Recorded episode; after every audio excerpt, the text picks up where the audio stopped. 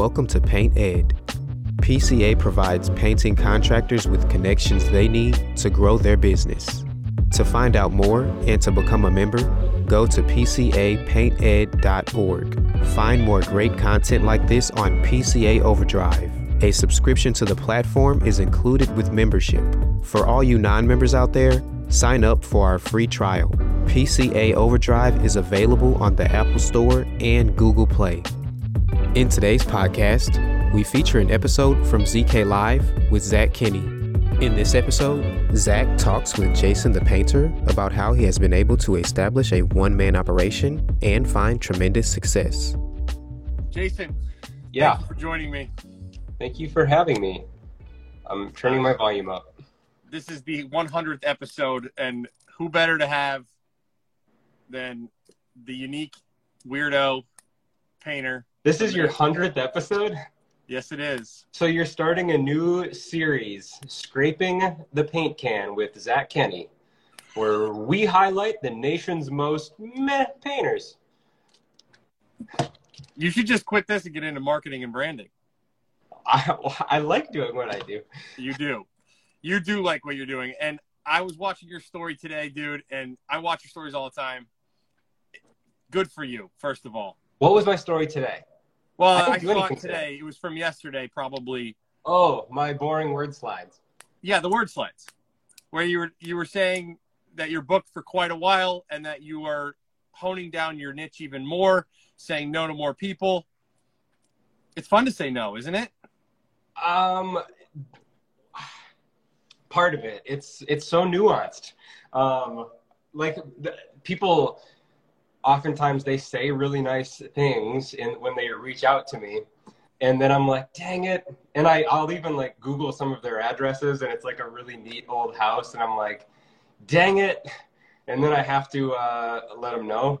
Um, so I do honestly get bummed, but um, there there is absolutely an element of ease like i'm comfortable saying no it, it i don't stress about it at all and i like that feeling so Yeah, because you, unlike, uh, I would say you have one of the strongest constitutions and like, or let's say visions for what you're doing, right? You Oh, know been- what you i've like. been faking it until like four days ago I don't, so i don't know what you're talking about You're doing what you want to do, well that's true right?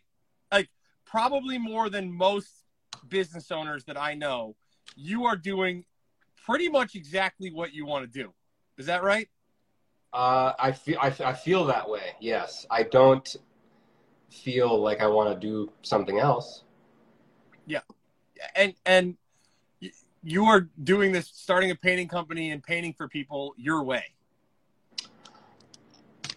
I mean, the paint still goes on the walls, you know, so it's not that different than other people's way. Mm, I would just, I mean, okay, so the application of paint at a high level is there. The passion is there. Oh, Those I- are, those are definitely not unique. All right. Um, but the way you've been able to position yourself early in business to get great clients who pay you well to do what you do, that is fairly unique. Cool. I have no idea what I'm doing. I don't know where I'm at compared to anyone else. I feel like I've, I mean, I like what I'm doing. I feel like I've Forrest Gumped my way into it, is what I say. So let's so let, let's start then. Let's go backwards. No, let's start with what do you what does your company look like today, and then let's go back to how did we get here? Uh, what does my company look like today? Well, my company is me. You're looking at it. Um, I don't know. It's me and my van. I go to houses and I paint them, and uh, and it's super. And I share little snippets on Instagram, and people follow along with that for some reason.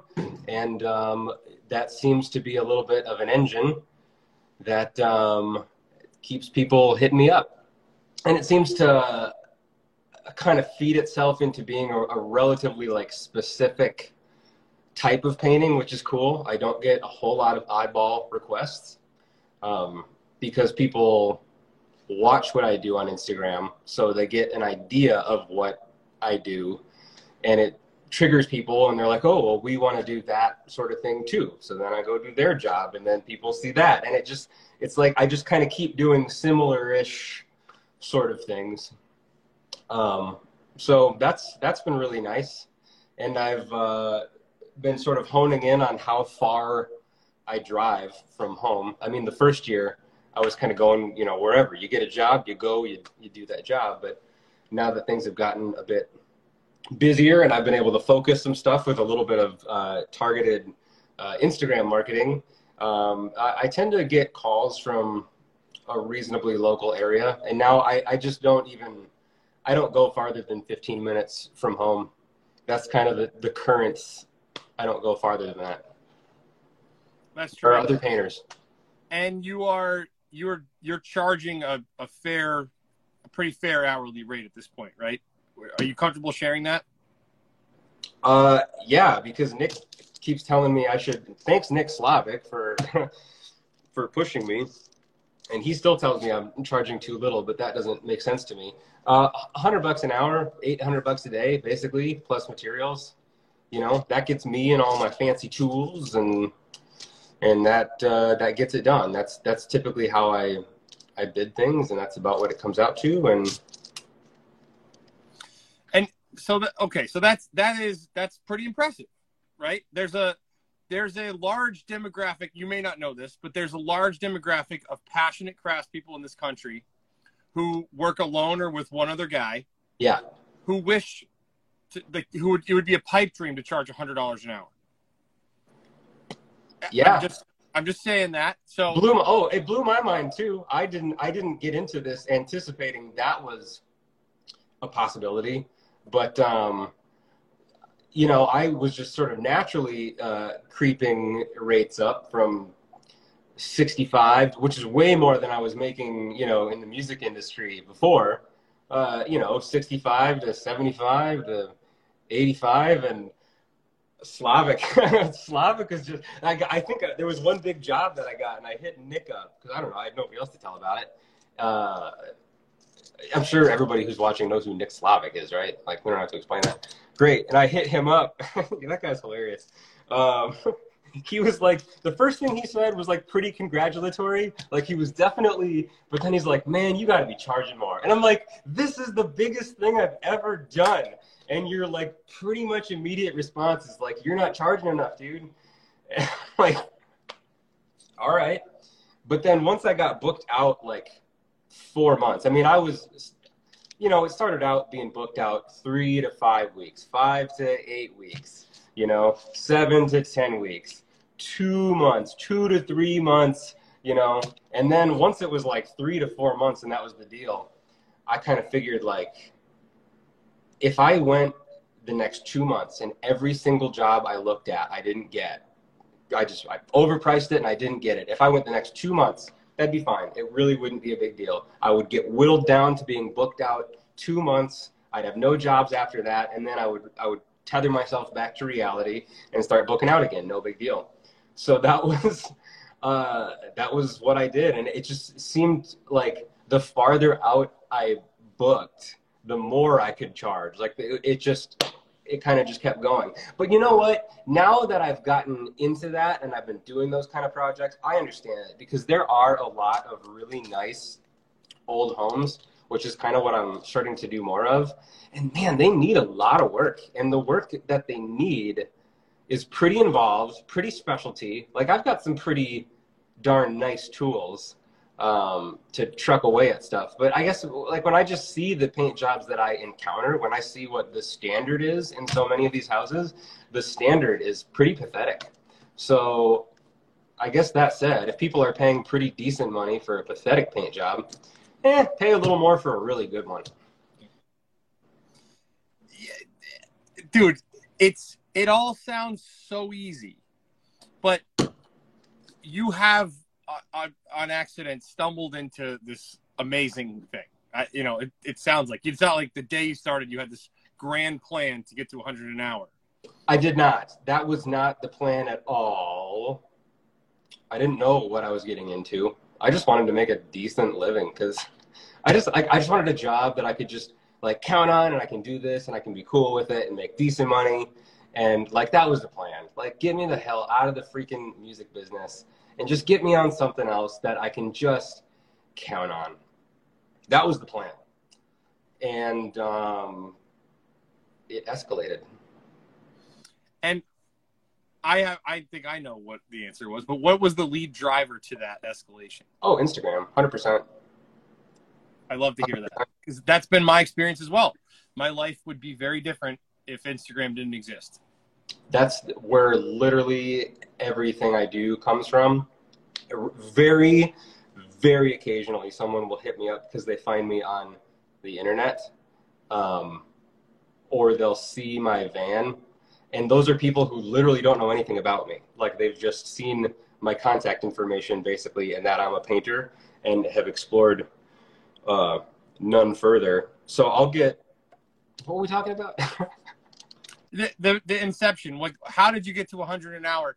Because there's a lot of people. I I know. I, I talk to painters all the time. There's a lot of people who love the painting business, love painting like you Yeah. do, who want to go out on their own, but struggle to get someone to pay them forty dollars an hour or fifty dollars an hour.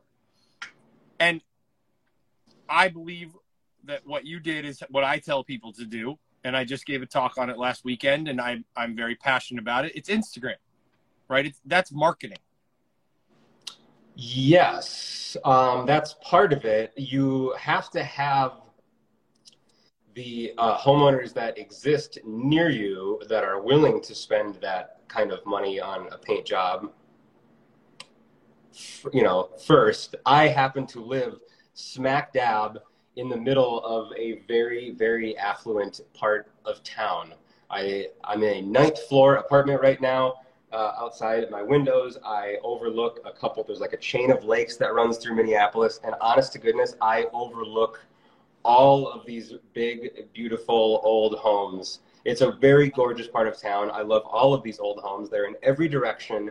It's dense. There's a thousand of them as far as I can see. So I've lived here for a little while. And when I first started, my vision, not knowing anything, was to just be like, the aw neighborhood painter, but for this neighborhood.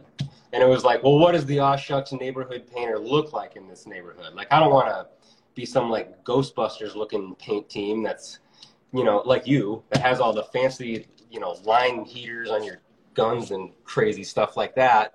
I just wanted to be like a like a painter. You're you, you're changing your room and you want to paint this stuff, you know.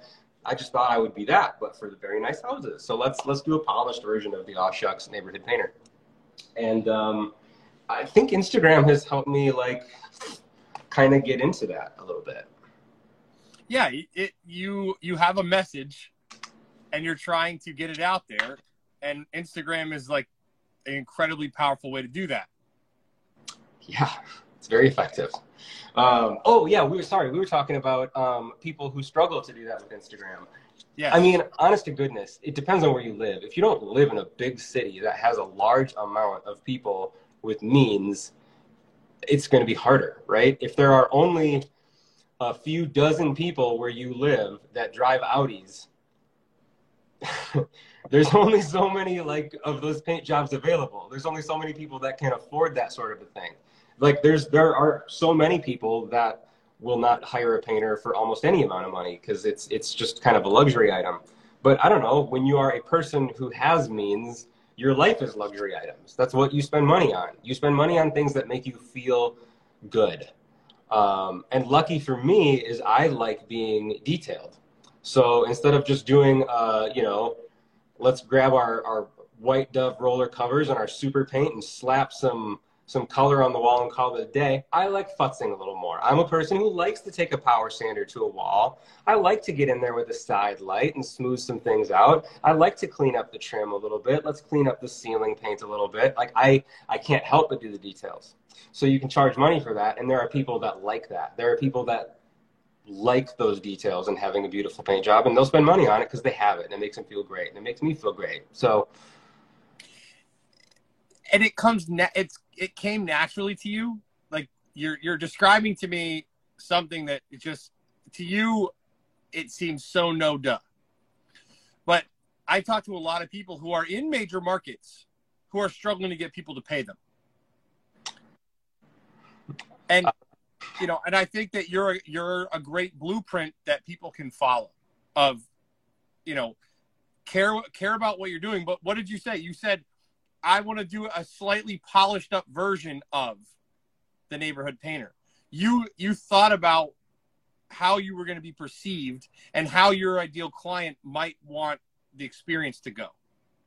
Sure, you have to put yourself into their brain. You need to be an empathetic human being who can understand someone else's perspective, even when it goes against yours. You have to be able to put yourself in someone else's shoes and have an argument with yourself and win against yourself. I, you know, you know, you know what I mean by that. A hundred percent. That's that. I had this. I did the same mental exercise that got me here.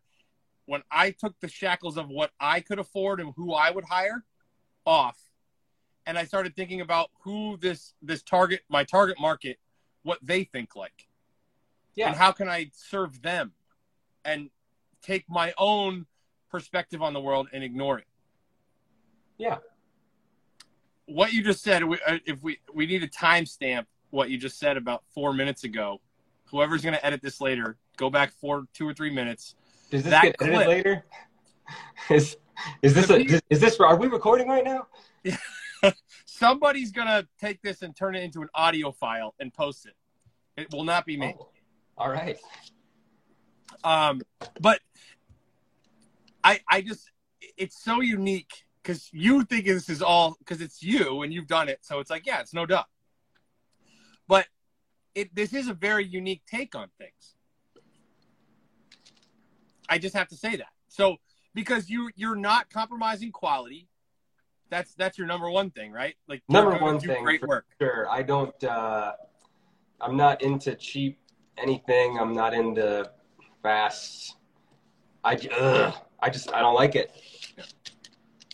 So so but you have this like really strong like quality thing, right? That you're not going to compromise on.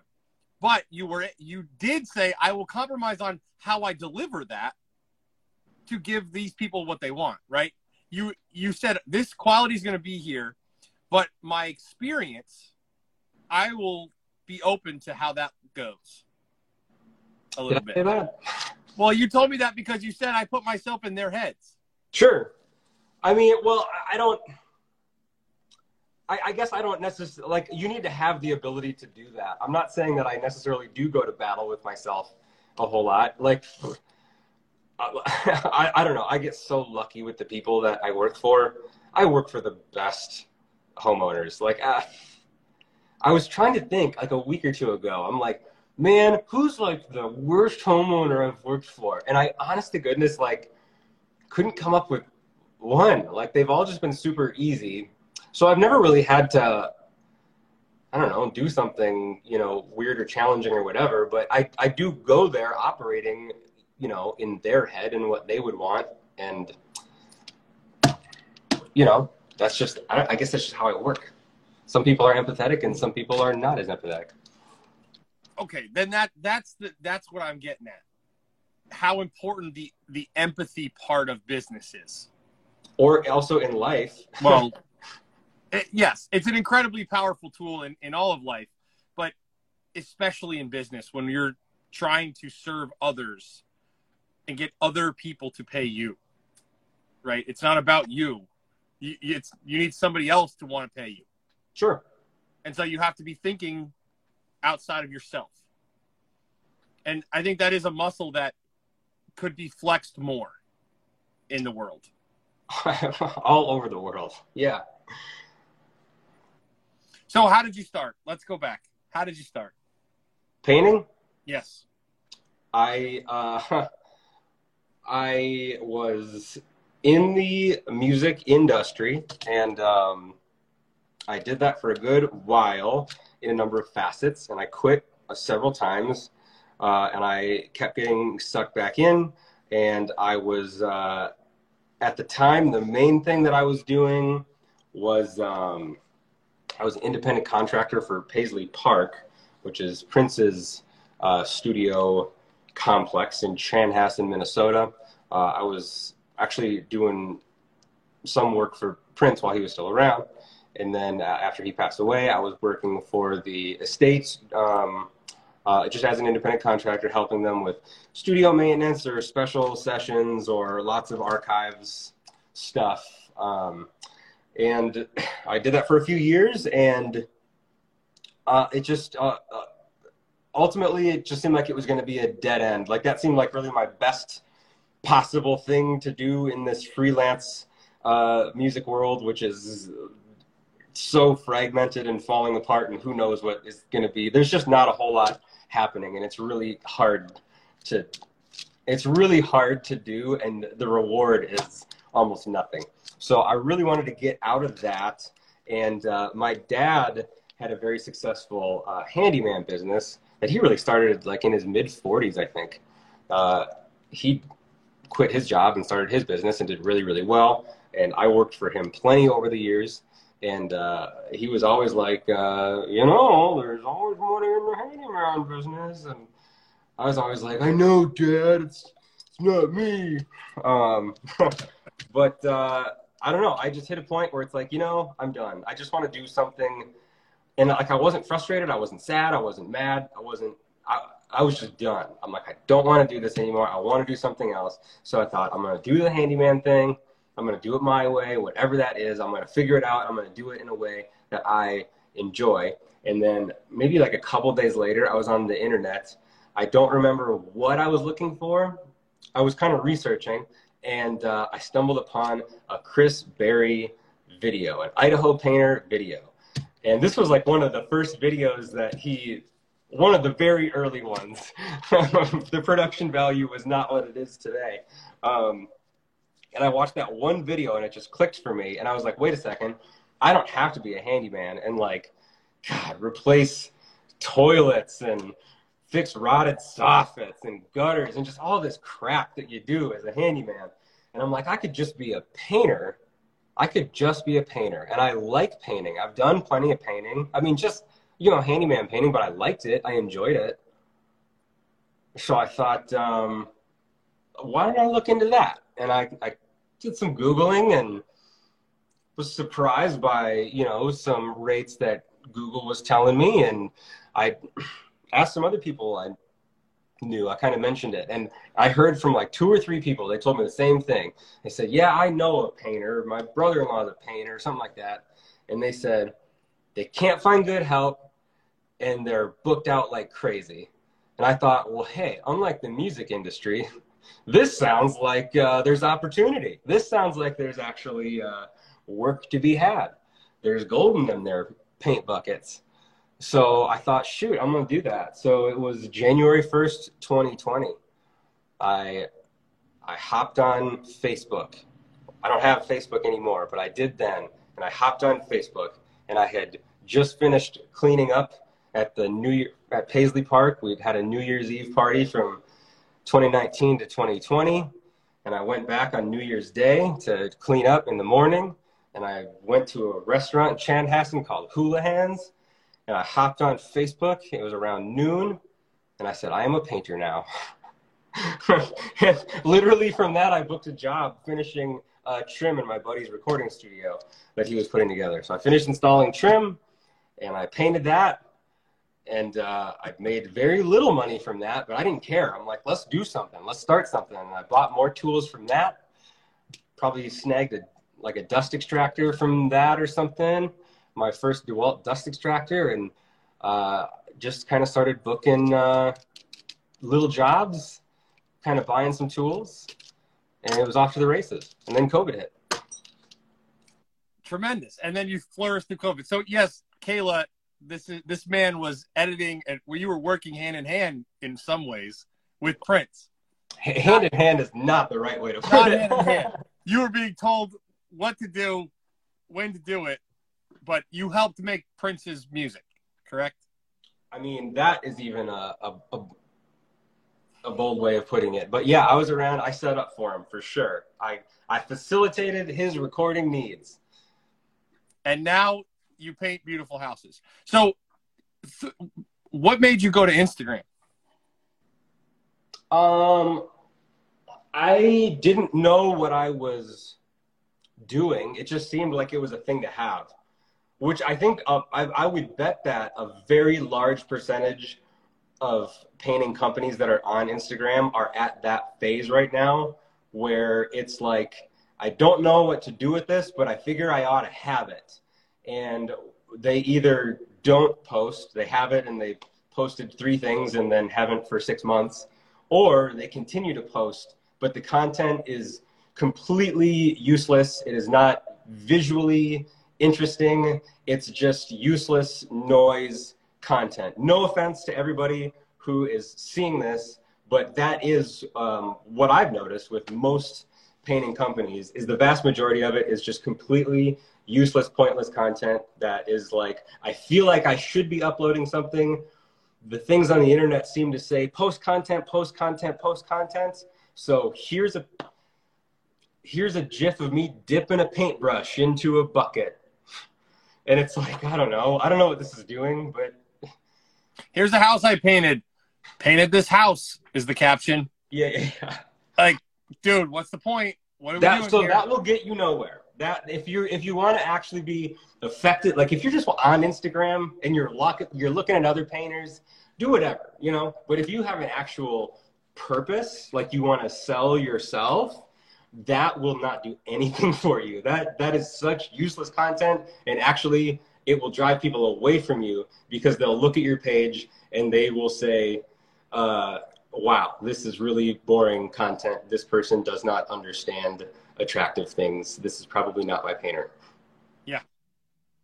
So, you you're self-taught on Instagram. You just started doing stuff and and seeing how people reacted what when did you start to have a plan did you have a plan from the beginning no i didn't know what i was doing i stumbled my way into anything that's happened um, i was sharing useless content probably um, that said i don't have like a whole lot of time so I, I okay so here's what happened i was um right before COVID shut everything down, I was doing my first like big job. It was an entire unfinished basement.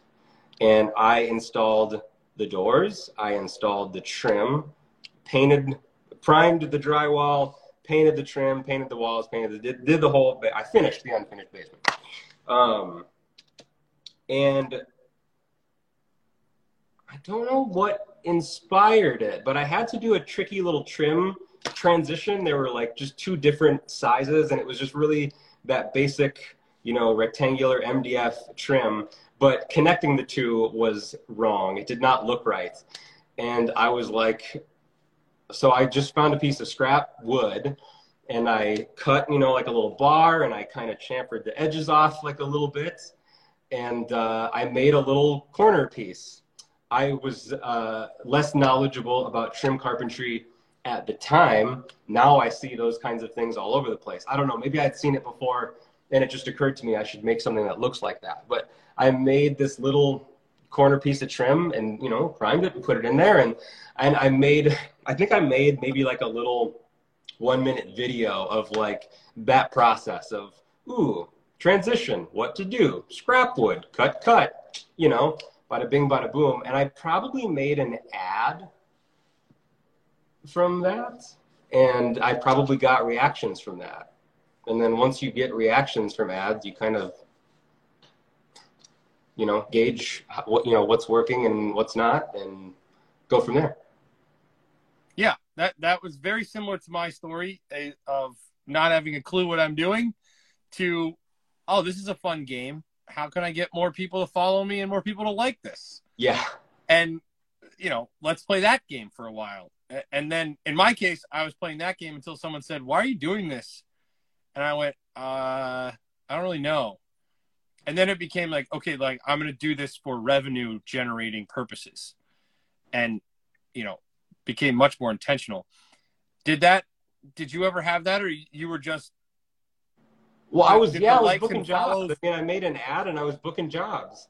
Yeah, I probably I don't think I booked a job. Maybe I did actually. I might have booked a job for my very first ad, or maybe it was my second. I remember like I ran an ad, and I I only ever do like short runs. I call it a lemonade stand ad budget.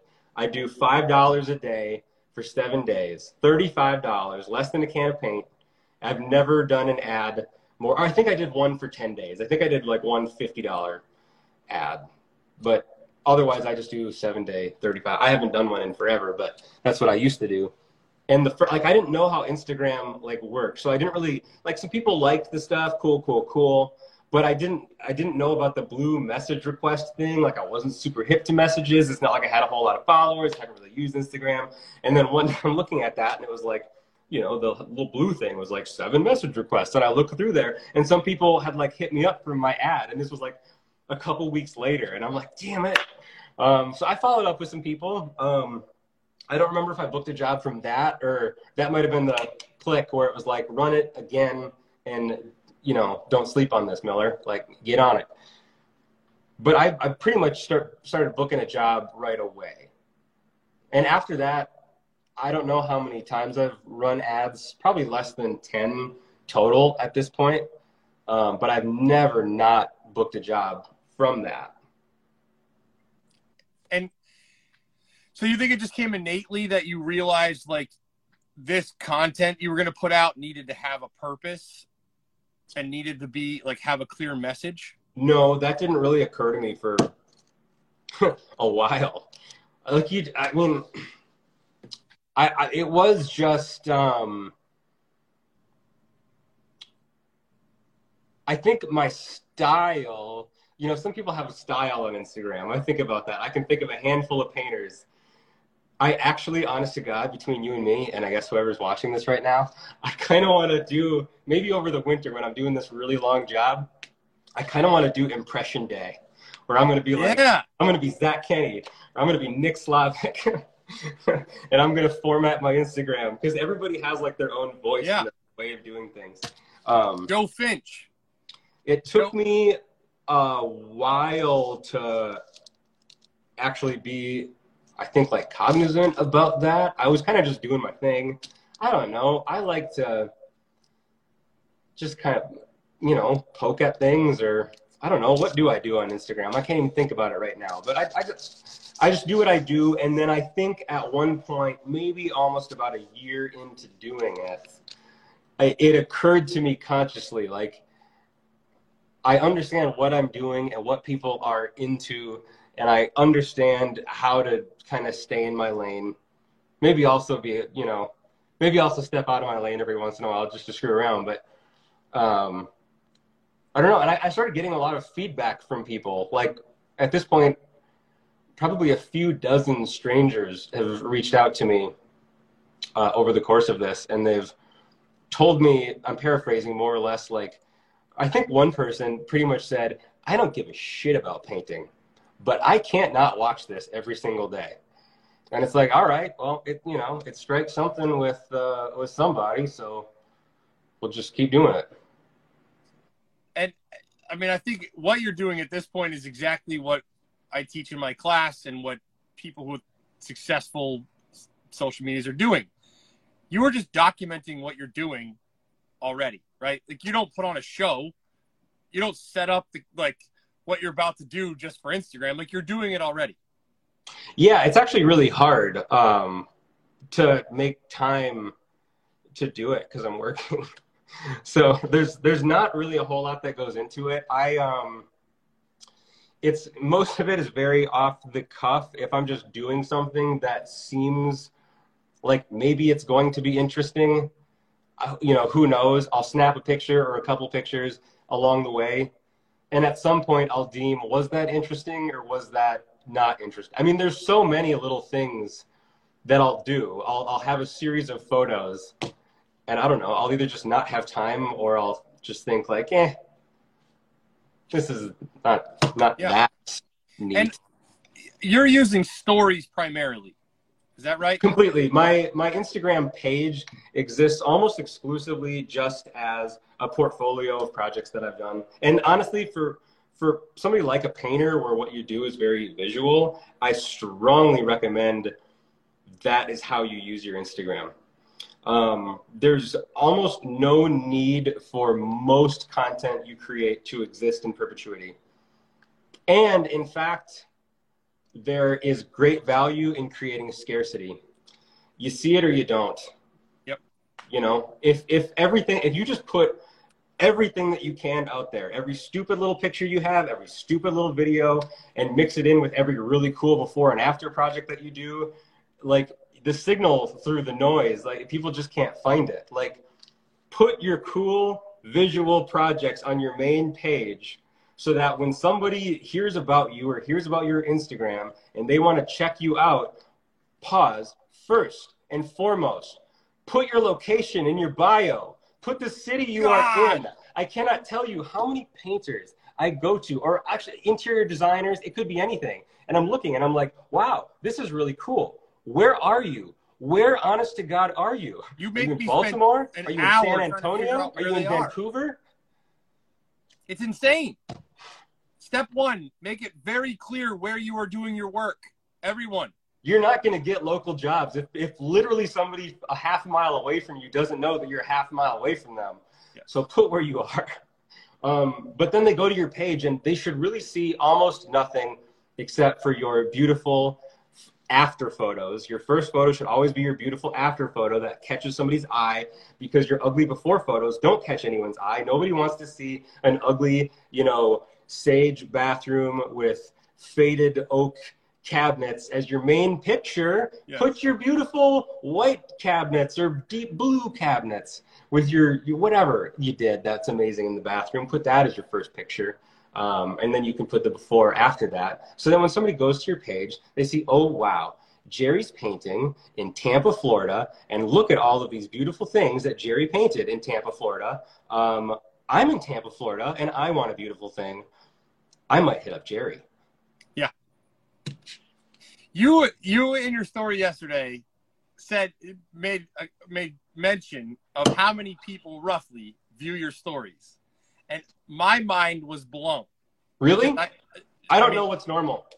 So your percentage is has to be probably the highest percentage in the world. It's about thirty consistently. You're thirty percent of your followers. Twenty-five would be a low day. 35 so, be a high day. That's crazy. You know, I, I think I don't check very often, like you said. You know, that's not something you go do. But when you do, when I do check, I have 45,000 followers. I've never had more than 2,500 people view a story. Um, hmm. and it's usually in the 15 to 1800 range. So for you to have 400 people viewing your stories and you have under 1500 followers, it's incredible. Well, but, I have um I really do not reach for followers is the other thing though. So um whoever I don't know how many I have right now. I just looked it I up. Would, it's like thirteen hundred and change. Thirteen and change. Thanks for following along, y'all. Um I'll keep trying to do my best to make it worth your time. Um, That's a very important statement, right? What you just said right there. That's another thing people forget. I'm going to do my best to make it worth your time. You are giving me your attention. Thank you. I'm going to keep trying to entertain you in some way, shape, or form. Well, I think what, what people don't realize too is like not only are they, um, you're not getting people's attention, you're getting people's barely attention for half a second. And if you can't make them go, hmm, in half a second, it's game over. Just think about how you use Instagram. Like literally any one of you, I bet I would bet 100 American dollars that nobody watching this right now clicks on Instagram diligently and like pays attention to everything just in case. Well, I'm gonna watch. I'm gonna watch this whole thing just in case there's something. You're you're thumbing like, what's gonna grab my attention? What's there? So if you don't capture it immediately, it's gonzo. So that is um, I'll say, sorry, I futz with things. I've got a pic right here. That's probably menacing on that screen. Um, I, um, I'm anti-video a bit, personally. I don't care what anybody else does, but I don't do a whole lot of video unless there's a purpose to it. Um, most especially video that relies on audio. And it's interesting because I've had a lot of like social media ish people that have hit me and they've been like, man, you got to make some video. Got to be doing the video. The video's where it's at.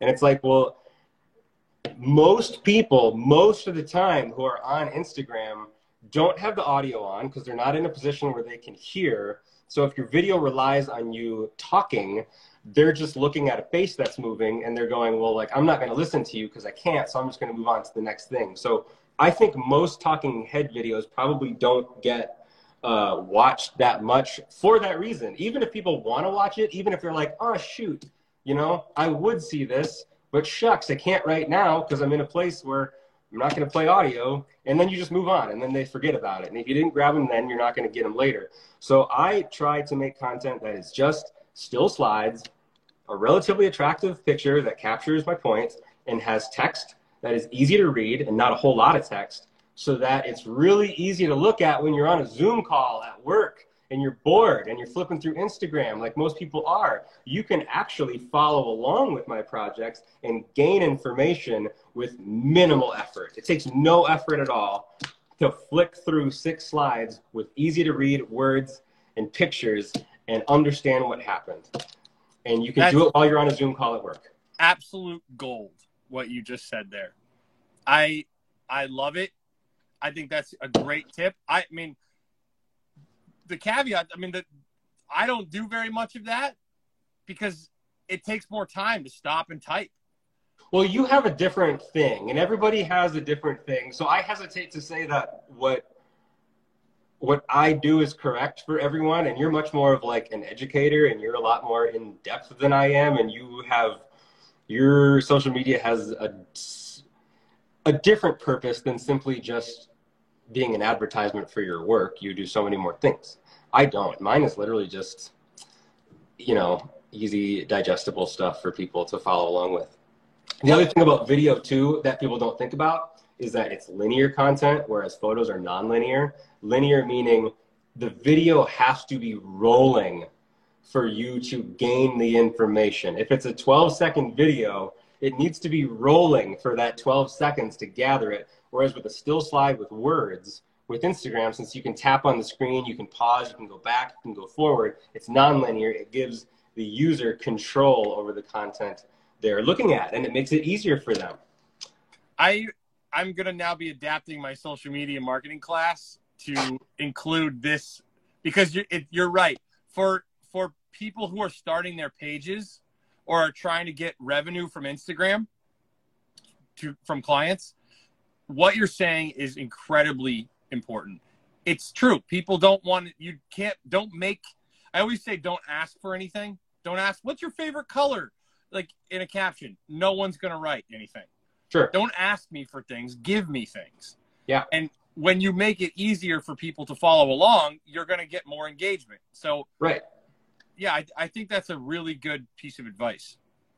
The video uh, so I think and everybody has different purposes for social media. Some people are on social media because they want to be seen by as many eyes for whatever reason, no judgment here. If you're making content that you want to go viral, video, right? My, none of my slides are going to go viral. I don't have 30,000 followers. I have 1,300 followers. 1,300, uh, 30% of which are pretty engaged like it's a small group of people, but they've all self-selected in because they've seen something that's interesting to them. I don't, I don't go try to just get followers to get followers. There's not really a point to that. Um, if I'm just trying to get local work. Yeah. Um, in fact, like follower, like it, it doesn't matter to me. Like it's, if Cindy in Ohio wants to follow along, come on, Cindy. The more the merrier. But it doesn't actually do anything for me.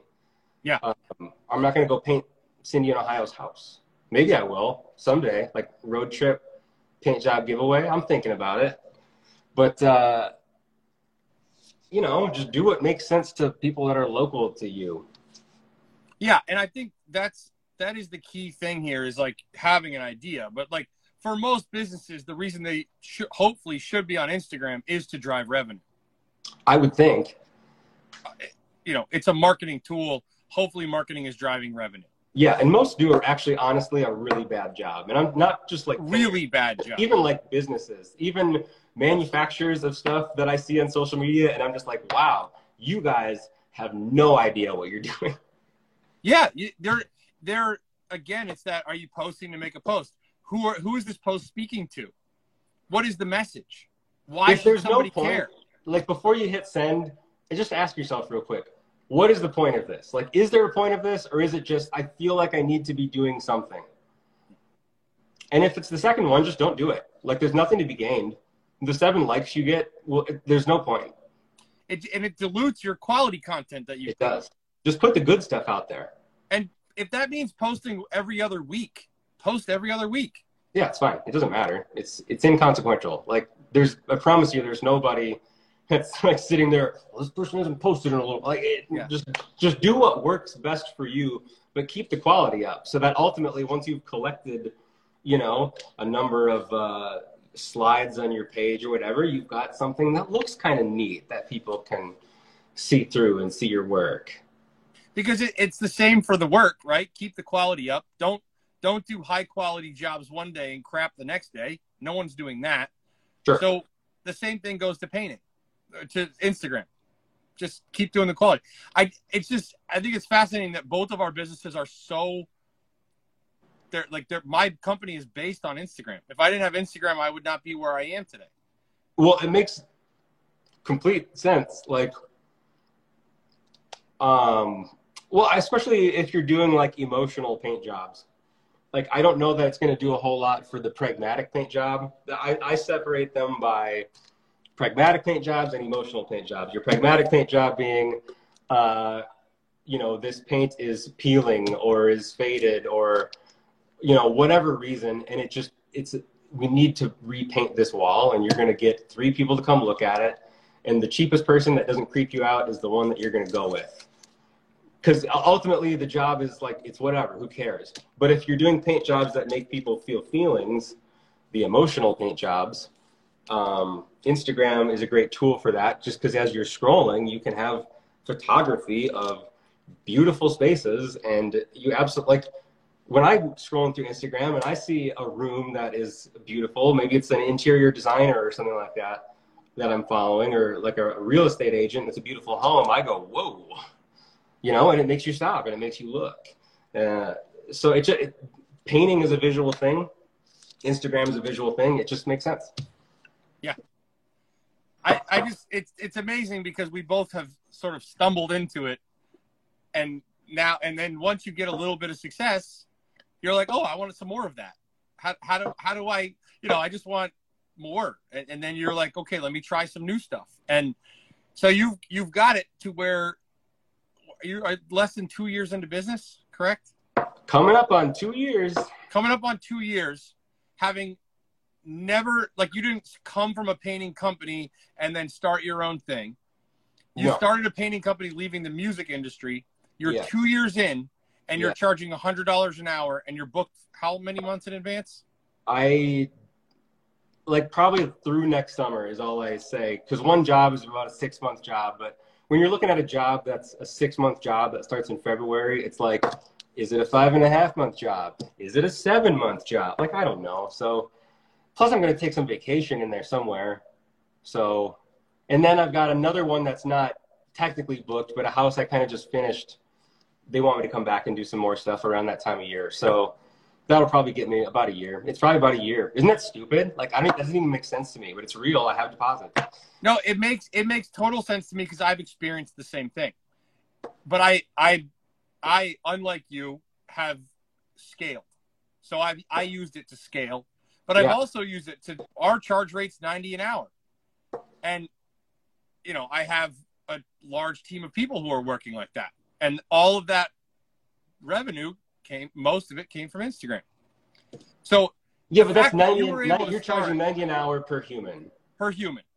Right. So and that's um I can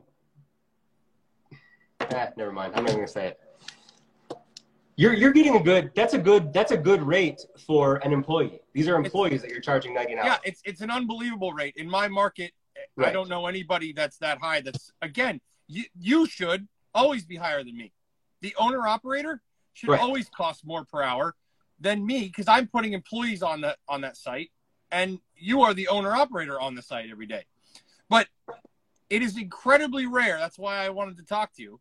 It's incredibly rare that somebody two years into the business is able to charge hundred dollars an hour and make a great living. Most, I mean, I I battled for years and years and years, banging my head against the wall to get someone to pay me thirty dollars an hour, and then thirty-five dollars an hour, and forty. I mean, I didn't start charging forty dollars an hour until probably three years ago. Like, it was a really long, hard slog because I was doing everything wrong, and I didn't have Instagram in my life, and I, but I was, I was this like dedicated craftsman. I was doing amazing work, but I, my bank account didn't reflect that. And so I wanted people to hear this because everyone today has access to Instagram. And there's a lot of painters on here who have more than two years experience who are not making the same kind of money you're making. And they can either get butthurt about that or they can adapt and make more money themselves. And for me, I, I just love to hear a success story. And, you know, I'm always trying to help spread what I the, the hard lessons I've learned. Maybe somebody can learn these and not have to learn it the hard way. So you have a this you have this blueprint that you've stumbled upon that's working, and you know you can't deny a year, booked out a year a hundred an hour. Like that's a beautiful thing. It's crazy. Doesn't even make sense to me. I'm, I'm with you. I, I don't even get it. But but it's simple supply and demand. You're in demand because you're good at what you do, you're passionate about what you do, but most importantly, people know you exist. Right? I got lucky. You got lucky, but we all need to get a little lucky. But I don't know. It's it's just really impressive. So tell me why you are not looking to hire anybody else. Because what standard business practice says is to get your charge rate up. Now start bringing on more and more people, keep the demand going, and scale.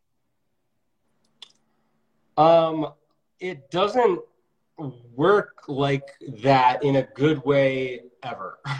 it's I'm not like some people scale and they make a company with a lot of employees, but in, it is not anything representative of a linear path. Like, hey, I'm doing well. Let's let's go up. Oh, let's get an employee. Now we're doing better. Now we're doing it looks ask anybody who's ever built a painting business. It looks absolutely nothing like that. You go down before you go up. Eh, you get one employee, my I've made no more money. I've now I'm now a person manager. I'm less of a painter. I love painting. I don't like managing people.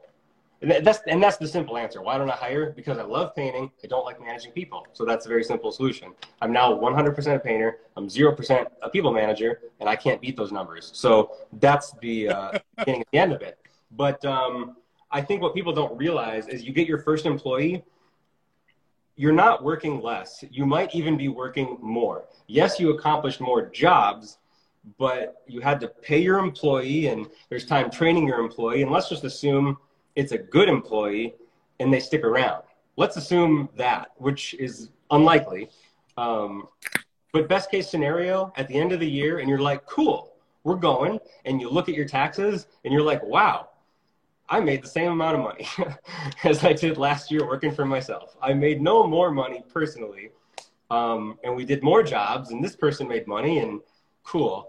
Um, and it just seems to me the reality of it is once you maybe get to like three employees, you can start seeing that, but it's probably realistically more like five or six. And then you've got a team. And if I had five or six employees, I'm like, best case scenario, I'm 15% a painter. Best case scenario, uh, yeah. and I'm a people manager. And then I spend my time just like looking at houses and sending out like estimates and invoicing people and managing teams and hiring people and firing people and dealing with everybody's personal issues like all of that sounds like terrible stuff i want absolutely like just let me sand trim and paint it you know like i don't want to do any of that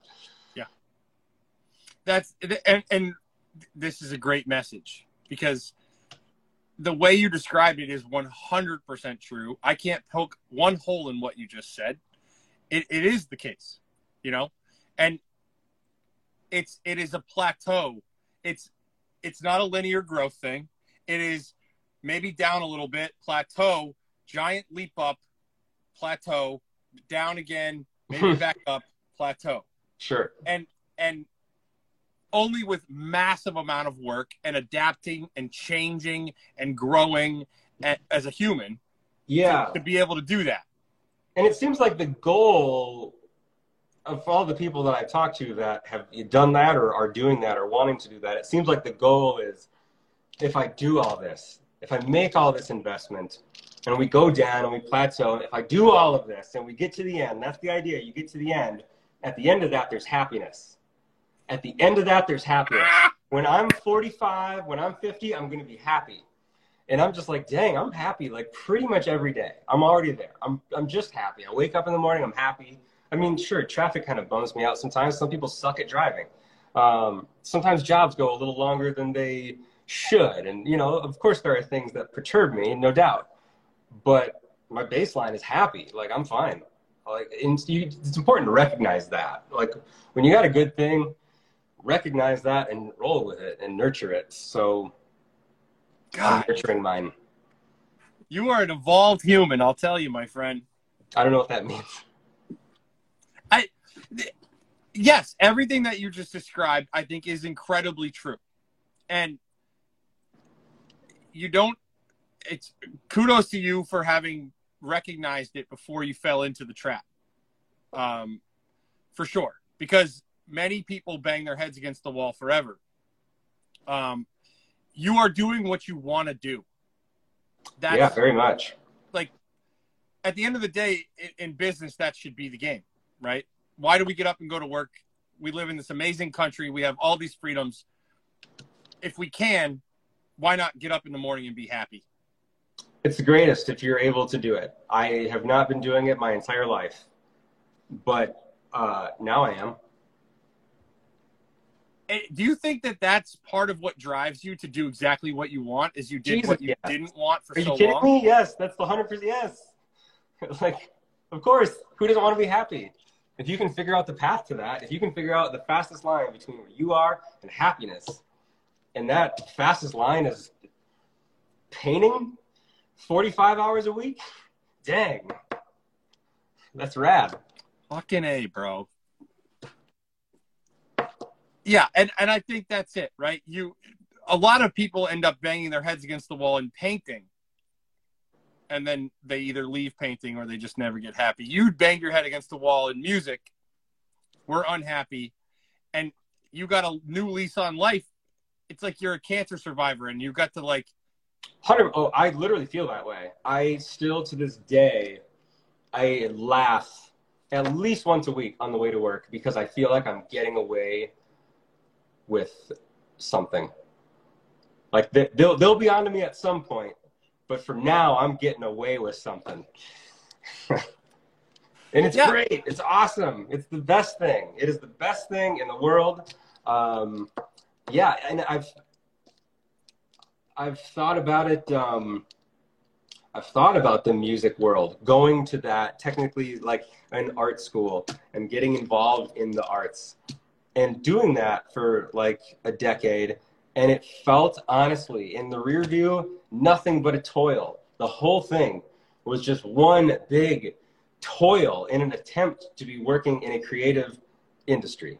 And now that i am working my my job my business is what is considered a trade. I am a trade person. I have never felt more creative or more artistic uh, than doing what i do now so figure that out Fuck it, ain't man. We got we get the trade schools got to clip that and put it out. Trade there. schools should stop calling it stop being called trade schools. I personally think we need to drop the word trade. I think it's got too much stink on it at this point. Yeah. Like I don't I don't personally mind it, but I think the word itself is immediately off-putting to a percentage of people. I mean, we should call it like the practical arts or something.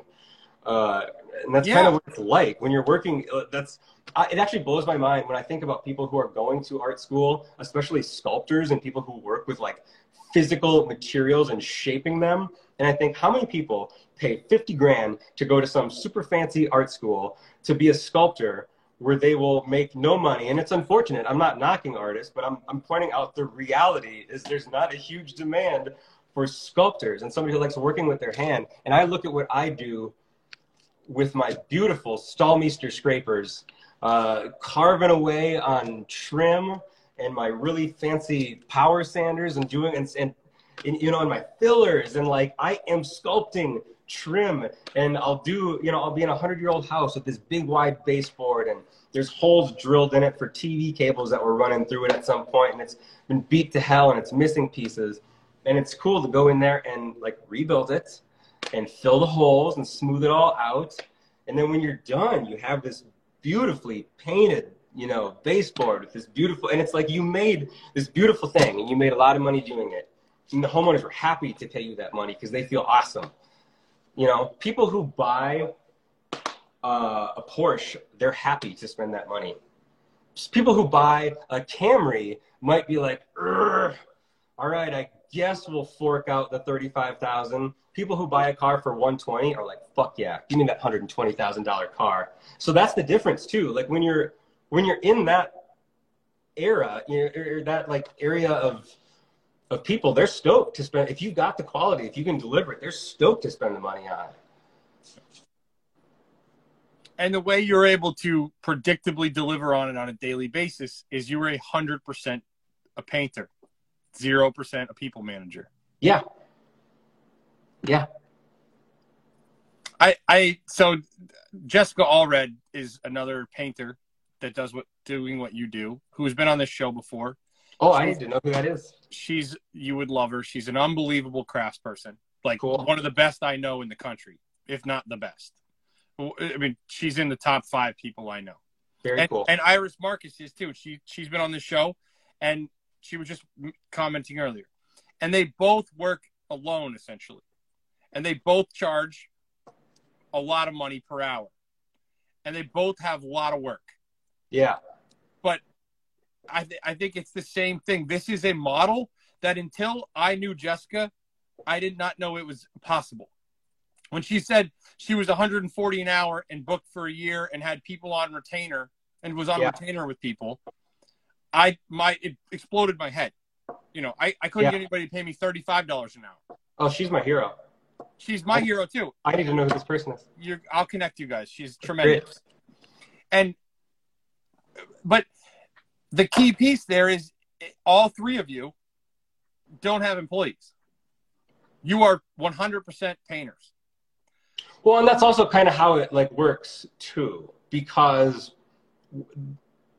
I get the business from Instagram. People see me doing what I do, um, and they want me to do that. They don't want me to send someone else in to do that. They that they want me to do that. Like that's what kind of makes it that that thing. Yeah, They and, want a certain thing. and Jessica will refer jobs to me where they client doesn't care as much about that, but cares about speed. Sure. right? Because I'm not going to be on site, but I have a team of people and we can get the jobs faster. And somebody earlier, I think it was Bresson, asked, uh, it doesn't bother you that you can't get the job sooner, you can't take on large projects. And I think that you can't have your cake and eat it too. And at least you're going, I know what I'm doing and I'm serving somebody perfectly, the person that cares that you're there. And Yeah. I, I mean, I don't understand. I, I honestly don't understand that need to grow. Like where you're getting so many calls where you're just like, God, I'm getting, I can't, I can't do these jobs. I have to grow. And it's like, what's wrong with just saying no? Like it's, I'll tell you honestly, like it sucks because it's, there are cool projects where I'm like, man, I wish I could get my hands on that house. I'd love to do it, but I can't. But beyond that, it's like, see, you can't do it. And the reason you can't do it is because you're too booked. And so your books, you're full. And that's the goal, right? Your goal is to be full. And once you've achieved that, like, just be happy. you Jeez. see a painter. You just get to just go paint. Yes. How many hours does a painting business owner work? a lot. in a week. I think most guys are working 50 plus for sure. Cool. I work like I, I realize I work like 45 hours a week.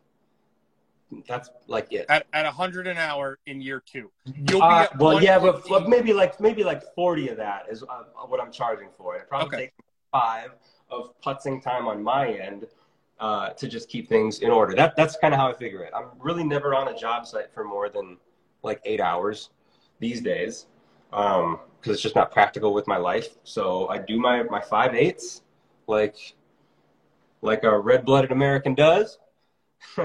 and uh, I've got you know some evening time here and there. Maybe I'm doing some estimates or or you know putzing with stuff in the van or buying tool, you know whatever. So figure another five hours a week of putzing, forty-five hours a week. That's not that bad. But the best part is you're only going to increase demand and your supply is going to stay the same. So your hourly charge rate it's just going to keep going up and up and up. Maybe yeah, there will be a point. I I mean I don't know like. Well, maybe you'll find the point. I know I know I'm constantly telling Jessica and I'm not the only one. The contractors who hire her tell her she needs to be 200 220 an hour. Sure. And that's a hard thing. I think that that that becomes especially as a craftsperson it's hard to start to charge that. But I know for a fact Jessica is worth that. She's adding $220 worth of value per hour of her time. Yeah. So, and you know, if you're a person that's uh, motivated by that, you could totally chase that, and that's cool. I don't know that I'm completely motivated by that uh, personally. I think happiness is my number one driver. Um, I didn't have a lot of money before. I didn't make a lot of money before, and now I do. So I'm in that whole like phase of this is so much better than I ever thought it would be. So I'm just chilling out for a second. Um, I don't feel like I need to. Ooh, how can I? Let me increase this, and maybe I'll only do these kind of houses. And But but what if I so I see it more as relieving stress and backlog by charging more. For me, that's What why I stress? tell Jessica to do it. Jessica has this unbelievable demand for her services, and she's constantly being called for these big emergencies and to come in and fix them. And I'm trying. I'm trying to say like, hey, you want to know how to reduce that stress of all the influx of people that want you and are begging for you and say they need you so badly? Raise your rates until you get lose some of them. so here's the other thing, though. It sounds to me like she's doing much more high-end paint jobs than I'm doing. Yeah. And I don't want to do that. I don't want to do what you do because the level that you work at is three times as demanding as the level that I work at. And I don't want to do that. I want to do really good quality. I don't want to do stupid, what the heck am I looking at? Is that even actual paint? How do they do this? Is there like what's going on here? I don't want to do that quality. That's that's a whole different type of homeowner. Like I am in this sweet spot right now where most of the jobs that I do are people who are sort of in a category of we know we want this to be good quality. We're 100% sure that we are people who want this to be good quality. We don't know exactly what good quality is. We don't know what that looks like, but we're positive you do. So please do what it is that you do. And that's what I do. And I make things better than they thought they could be to the best of my ability. Yeah. And I don't want to charge for hey, maybe for 40 bucks, 50 bucks more an hour, I can work with people who are like, if I see one speck of, and I don't, I don't have that. I don't have those people. I don't deal with those people like at all. I deal with the chillest, awesomest, coolest homeowners that I just, I love working for. And that is valuable to me. It's like, I can pay my bills. I'm doing just fine. I have a beautiful view. I've got the nicest tools. I work for the awesomest homeowners. Uh, you know, like recognize when you have a good thing and, and don't go changing it. Don't shuffle the deck, man. This is why this is why I wanted people to hear you. Because th- this I think you are you are uh you've you've broken the 4 minute mile. And we're letting other people know now that there's a way to break the 4 minute mile. Hopefully somebody got something. I I know people are getting something out of this because I think you came. One of your advantages was coming from a different world. You didn't work for a paint contractor and then go out on your own. I agree that my complete and utter ignorance is a little bit of an advantage. It's un, it's undeniable. You you don't have the the the bullshit head trash that so much of us have because we grew up in this industry. What is Nick and Nick and Jason are constantly talking about getting rid of that and fighting that. You came in with a blank slate. It's tremendous. I I, I got lucky. I got really lucky. Yeah. And I uh, hope I'm I'm just glad that we are able to talk about this so that other people can hear this type of stuff. Because I know I've heard conversations like this. I've heard people who have like fundamentally changed the way I see what I can do. They they do the four minute mile thing where I go, oh, they, you just described it, and and you're not you're not that special. You you've made that clear. You're just doing a thing. Yeah. What you like. Like that anybody listening can do what they like too. Yeah, you totally can. I mean, I very often I don't get why other people aren't doing this because it like I don't know what is it about. Sorry, I'm thinking like off the cut. Like, what is it about trades that people look at or painting, or like your outsider who doesn't know about it and they look at it, and what makes them go, that is not neat. That's not for me. Because honestly, I look at the jobs that I do in the houses that I do with the homeowners that I do them for with the tools that I use.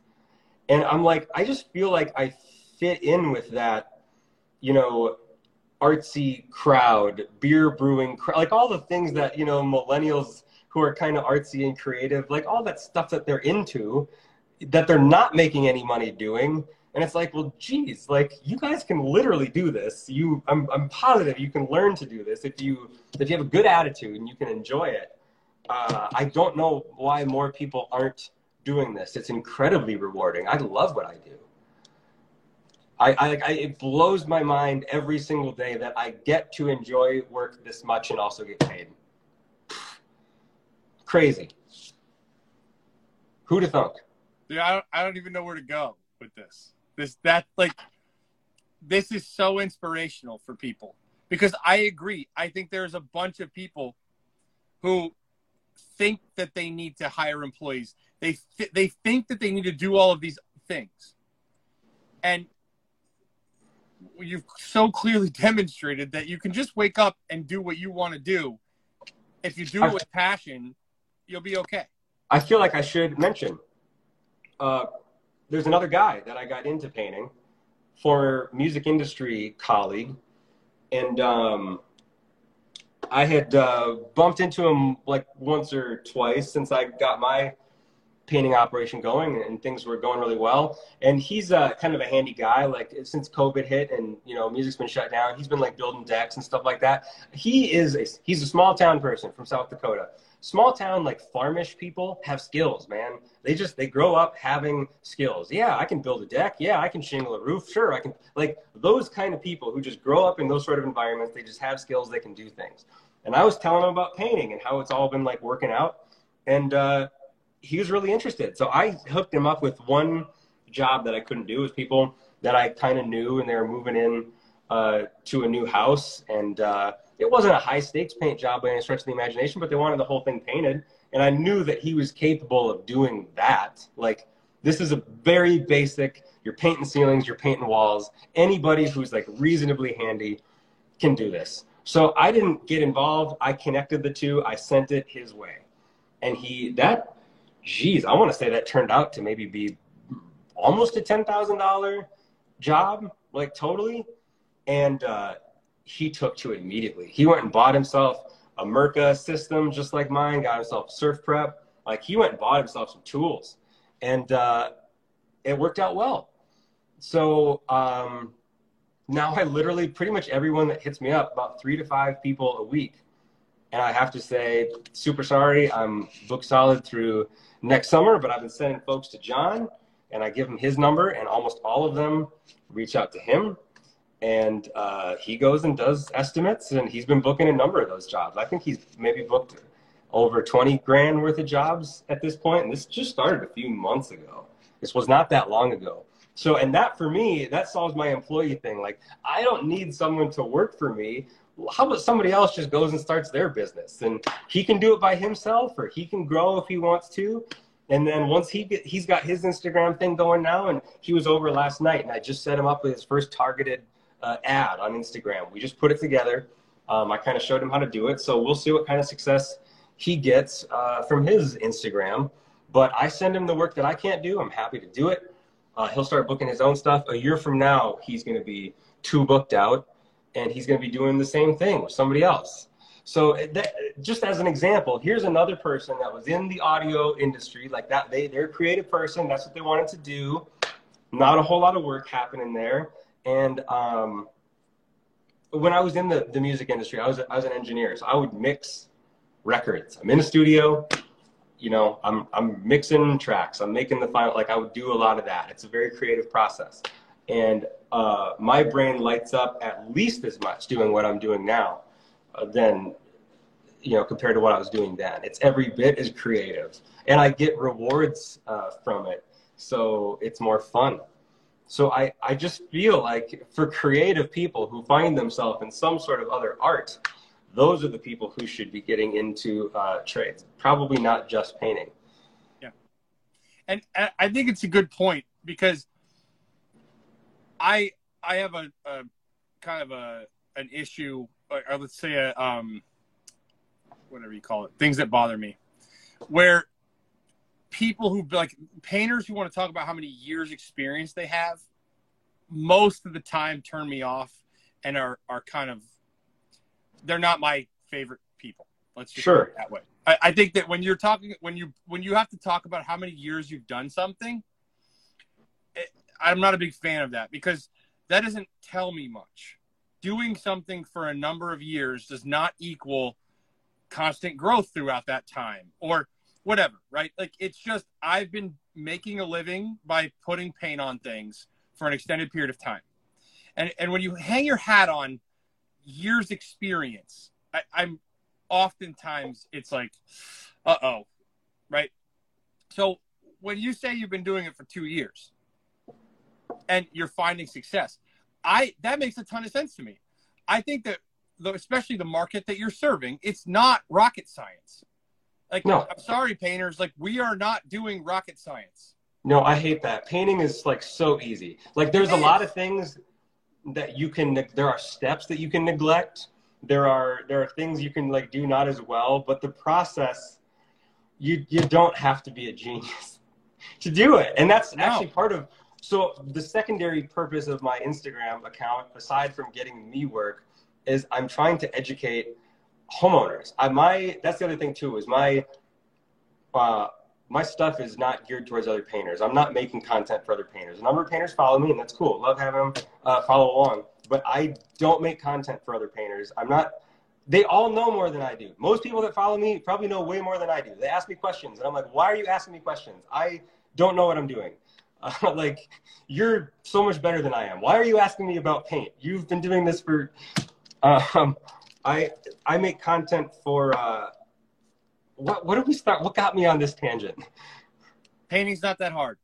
Yes, it's not that hard. So I try to educate uh, homeowners, and that's been great. Like when you show them how to do things, uh, it's interesting to them because then they'll tackle those projects and people will send me pictures of things that they've done or they'll ask me questions they'll hit me directly with questions about a project they're working on and i'm happy to help them out and that keeps people following along that keeps people uh, in, enjoying you and engaging and have, bringing other people to follow along. And sometimes those people who tackle their own project will maybe hit you up later for a bigger project that they can't quite do.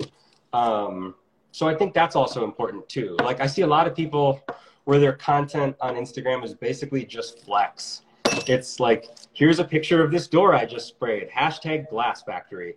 And it's just nothing but flex. And it's like, okay, you can get away with a flex shot now and then to show something really neat that you did. But if all you do is like, look how awesome we are at painting, look, yeah, we're the best, we're the bomb, hashtag glass factory.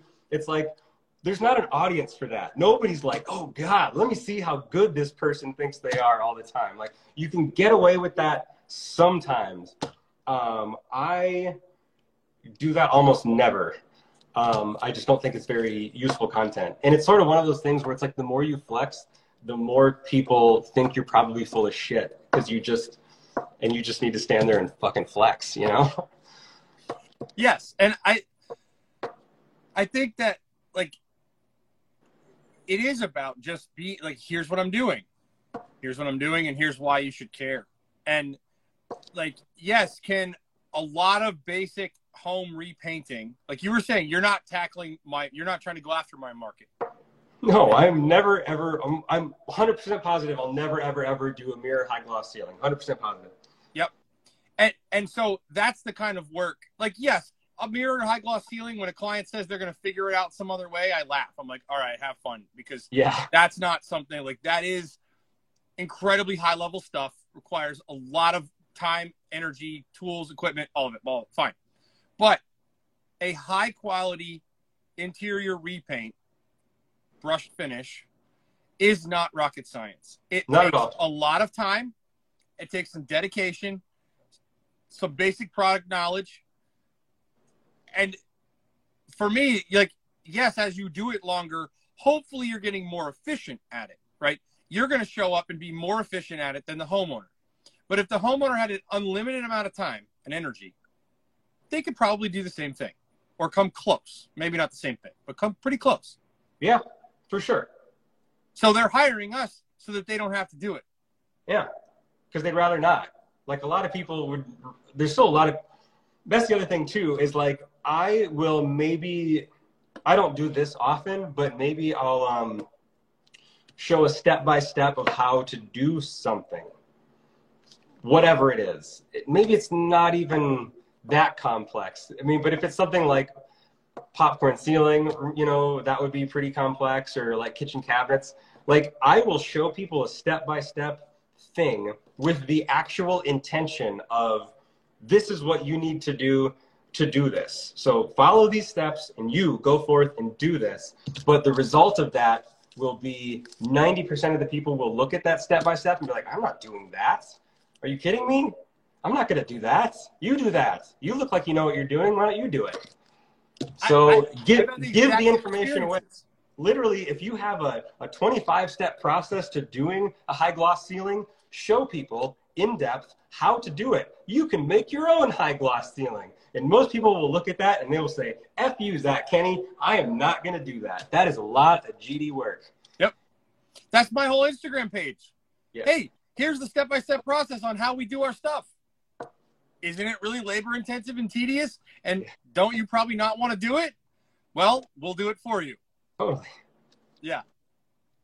Yeah. I, I, I don't know. I think sometimes it's, sometimes I get, I'm sensitive to painters who get too wrapped up in like stuff that's not real.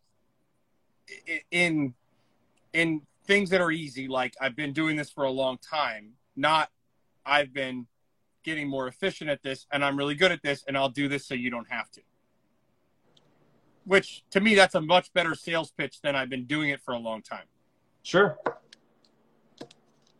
Some people have asked some questions. all right How many bad paint jobs has Jason seen?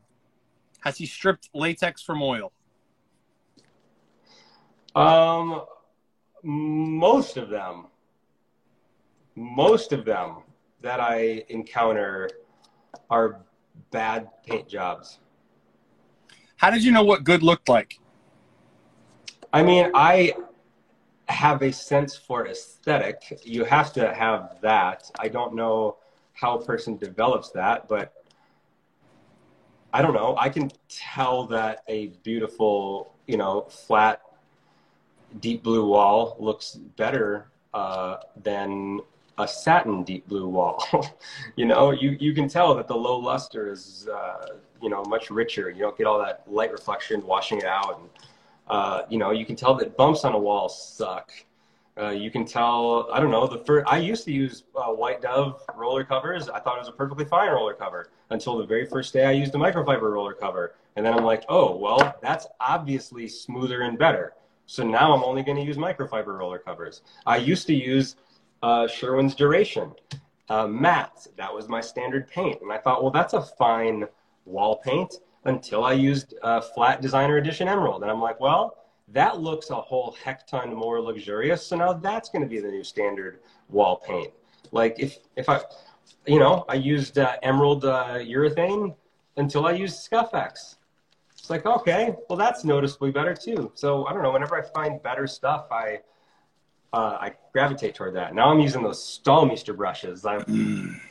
sorry, Purdy. We had a good run, man, but I've pulled all the Purdy brushes from my bag and they've been replaced with Stallmeisters.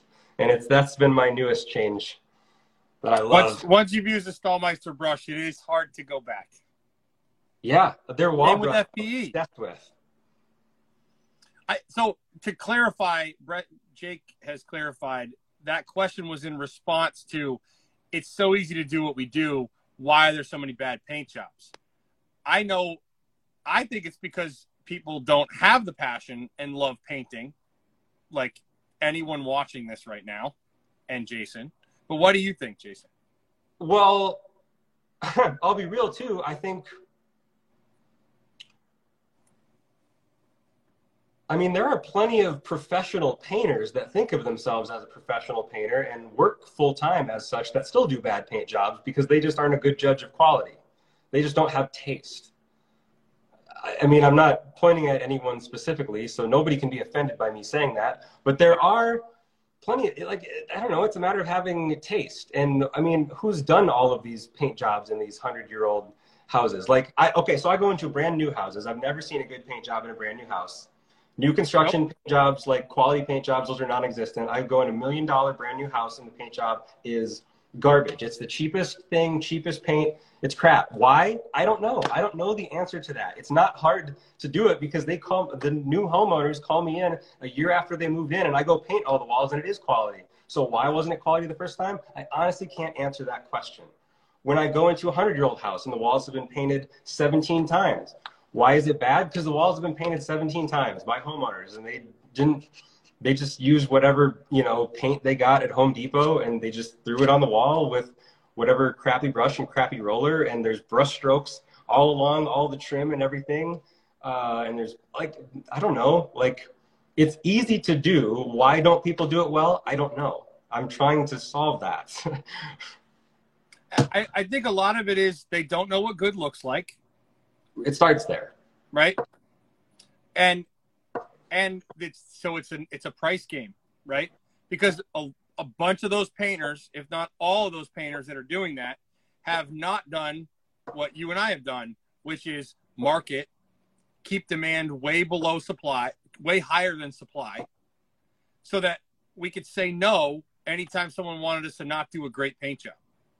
You can't say no, or you have to compromise on quality if it's I have this massive team of people, or I have a, a group of people I need to keep busy. Right. Whether it's myself alone, and I've done zero marketing, right? Because if you do zero marketing and you're by yourself, demand is not going to out far outreach supply. So you're going to be not charging $100 an hour like Jason does. So I think that like oftentimes it comes down to not being able to say no because either you grew too fast and you had to keep a machine busy without the marketing to keep the quality there, or you didn't start there. Like you you never did marketing to build even your one man show up so you could say no to stuff. Sure. You know, and there's different price levels too. And a lot of those are really pragmatic paint jobs. Like maybe the six previous homeowners wanted pragmatic paint jobs on those walls. So they hired the cheapest painting company, or they, they either did it themselves or they hired the cheapest painting company that didn't creep them out. And, you know, they've been painted with super paint five times, eggshell, you know, and there are professional painting companies. This people will be offended by, but I, I don't care. Uh, if you're a professional painting company and eggshell is your standard sheen, that's a mark right there. Eggshell is not a luxurious finish, period, end of sentence. Eggshell on walls is not a luxurious finish. So you're not doing luxurious paint jobs, and that's why people are not paying you luxurious money.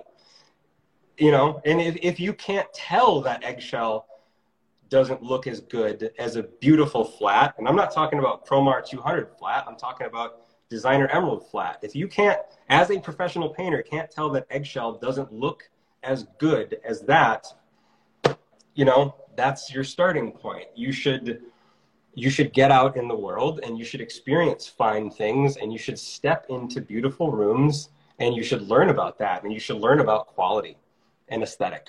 If if if and you want to do the high quality work, right? Like we said, yeah. we're we're saying this as two guys. I I care a lot about quality. I have I think I have an eye too. I know I like I'm constantly looking at what looks good and what doesn't look good. If you're not into that, like no one's saying you have to do all this stuff. No, but then you're doing pragmatic paint jobs, and there's tons of those to do. But that's that's why there's going to be a dollar cap. There's a dollar cap on how much people will spend for a pragmatic paint job. Most paint jobs are pragmatic paint jobs. It's just a standard. And most homeowners don't know that eggshell doesn't look good. You, uh, you as a professional painter, you say, cool, we're going to come in, we're going to paint your whole house eggshell. And homeowners are like, great, that sounds awesome. And you do the paint job, and they're like, well, shucky darns, that looks great. Great. It's a whole series of people who don't necessarily have a luxurious taste for their walls, and that's fine. I'm not judging that but the category of people that I'm trying to work with are people that like that kind of stuff. Yeah, and that's the money. like if you want to make money, that's where the money is. Obviously. Yeah, that's the key point here, right? Someone's like, "Oh, there's a ton of people who don't want to spend." Yes, there are, but there's also a, a massively underserved market of people who do want to spend and can't find anybody quality to do it. Look, they all want to hire Jason, and he can't even get to them. Like there is a a big market of people who will pay for quality, and I think that market is highly underserved. Yeah, I mean, home renovation is bigger than it's ever been, and not all of them are like doctors that drive Audis. Like millennials who are younger than I am, who have a little bit of money, like this is the stuff that millennials like to spend money on. Millennials probably more than any generation previously. They're boomers are pragmatic. Millennials are into feelings. Millennials want to feel awesome. Yeah. Like that's more than any generation. Millennials want to feel awesome. Millennials want to feel like a boss ass bitch.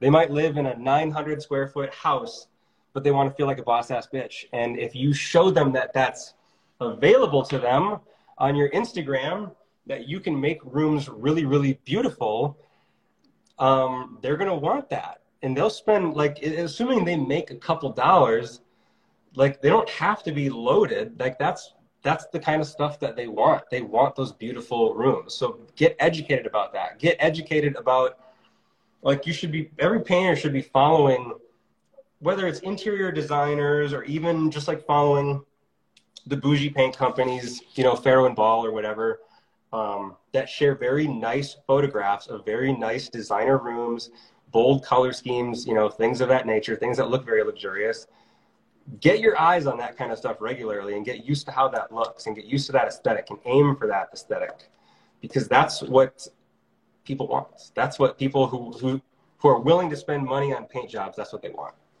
Yeah and and i think that it's on us to advocate for those things. When a client comes to you and says they want eggshell walls okay well let's have a conversation about why. Why do you think that is? Do you, do you the common knowledge in my world is that lower sheens are less washable. Well, Fine Paints of Europe has a flat wall paint that's incredibly washable. Yeah. Okay, let's like and, and being as a professional, you have to be able to educate your client as to why. So I don't know how much of that you're doing, but I, I think that when people are are making comments about clients wanting things or whatever, it's on us at some point to advocate for what the client really wants, which is a beautiful space. Well, so and that's also what you need to understand is, um, and this is a music industry thing too. Working with artists, they might say one thing, but you need to read between the lines. If you're if the big picture that you're getting is that okay, this person wants a beautiful, luxurious paint job, but then they're telling you specific things like eggshell walls. There's a mismatch there. Well, I, and, before and we go farther, read through that. I, I, I have to say that there is there are always exceptions to the rule, and we are we just finished a ten million dollar penthouse that has matte, but what you would call eggshell finish. No, um, eggshell are two different things. Well, they're ter- they're they're subjective terminology that Sure, because there's no there's no absolute standard across the board for paint. Absolutely, I guess when I say matte, I consider Sherwin Williams duration on a wall to be matte. so if you look up fine paints of Europe matte Eurolux matte, Okay, it has a degrees of sheen that are very similar to what would be called an eggshell in Benjamin Moore say. It's Okay. got it's got more sheen to it than a, a matte generally. And we put it on ceilings and walls. And it's it makes a statement. First of all, it's incredibly expensive to do ceilings with that high of a sheen, right? I- here's the other thing though too. You're not just going in and sanding down a wall and then rolling on eggshell. Yes. There's a lot of prep Your walls are flat. Are you spraying this eggshell or rolling it? rolling it. But you are doing hella wall prep. You're probably Insane. eliminating stippling that exists. There was a twenty thousand dollar change order for skim coating the ceilings. Right. If you just take any standard wall that's been painted a half a dozen times and it's pretty heavily stippled, Okay, now and you throw eggshell on there, it's going to look shitty. It's just going to look cheap. There's no possible environment where that will look I, luxurious. I like what you're saying. I like what you're getting at. You're saying showing up for the most cost effective repaint on a wall. I I agree. The lower sheens are always going to be it. and I mean, you could you could you, you could do this in music. You could do this in fashion. There are rules, basically. There are there are ideas. There are concepts. And then someone will find a way Yeah. to just obscenely break the rule in a way that like works. Yes. Or some people will obscenely break the rule in a way that they're hoping is going to work, and maybe ultimately it doesn't work that well. But it is what it is, and that's what somebody wanted. You know, I mean, I, I, I might I might agree with that one one hundred percent actually. But again, I just wanted to like put that out there so that people who are like, oh, but I like eggshell on a thing.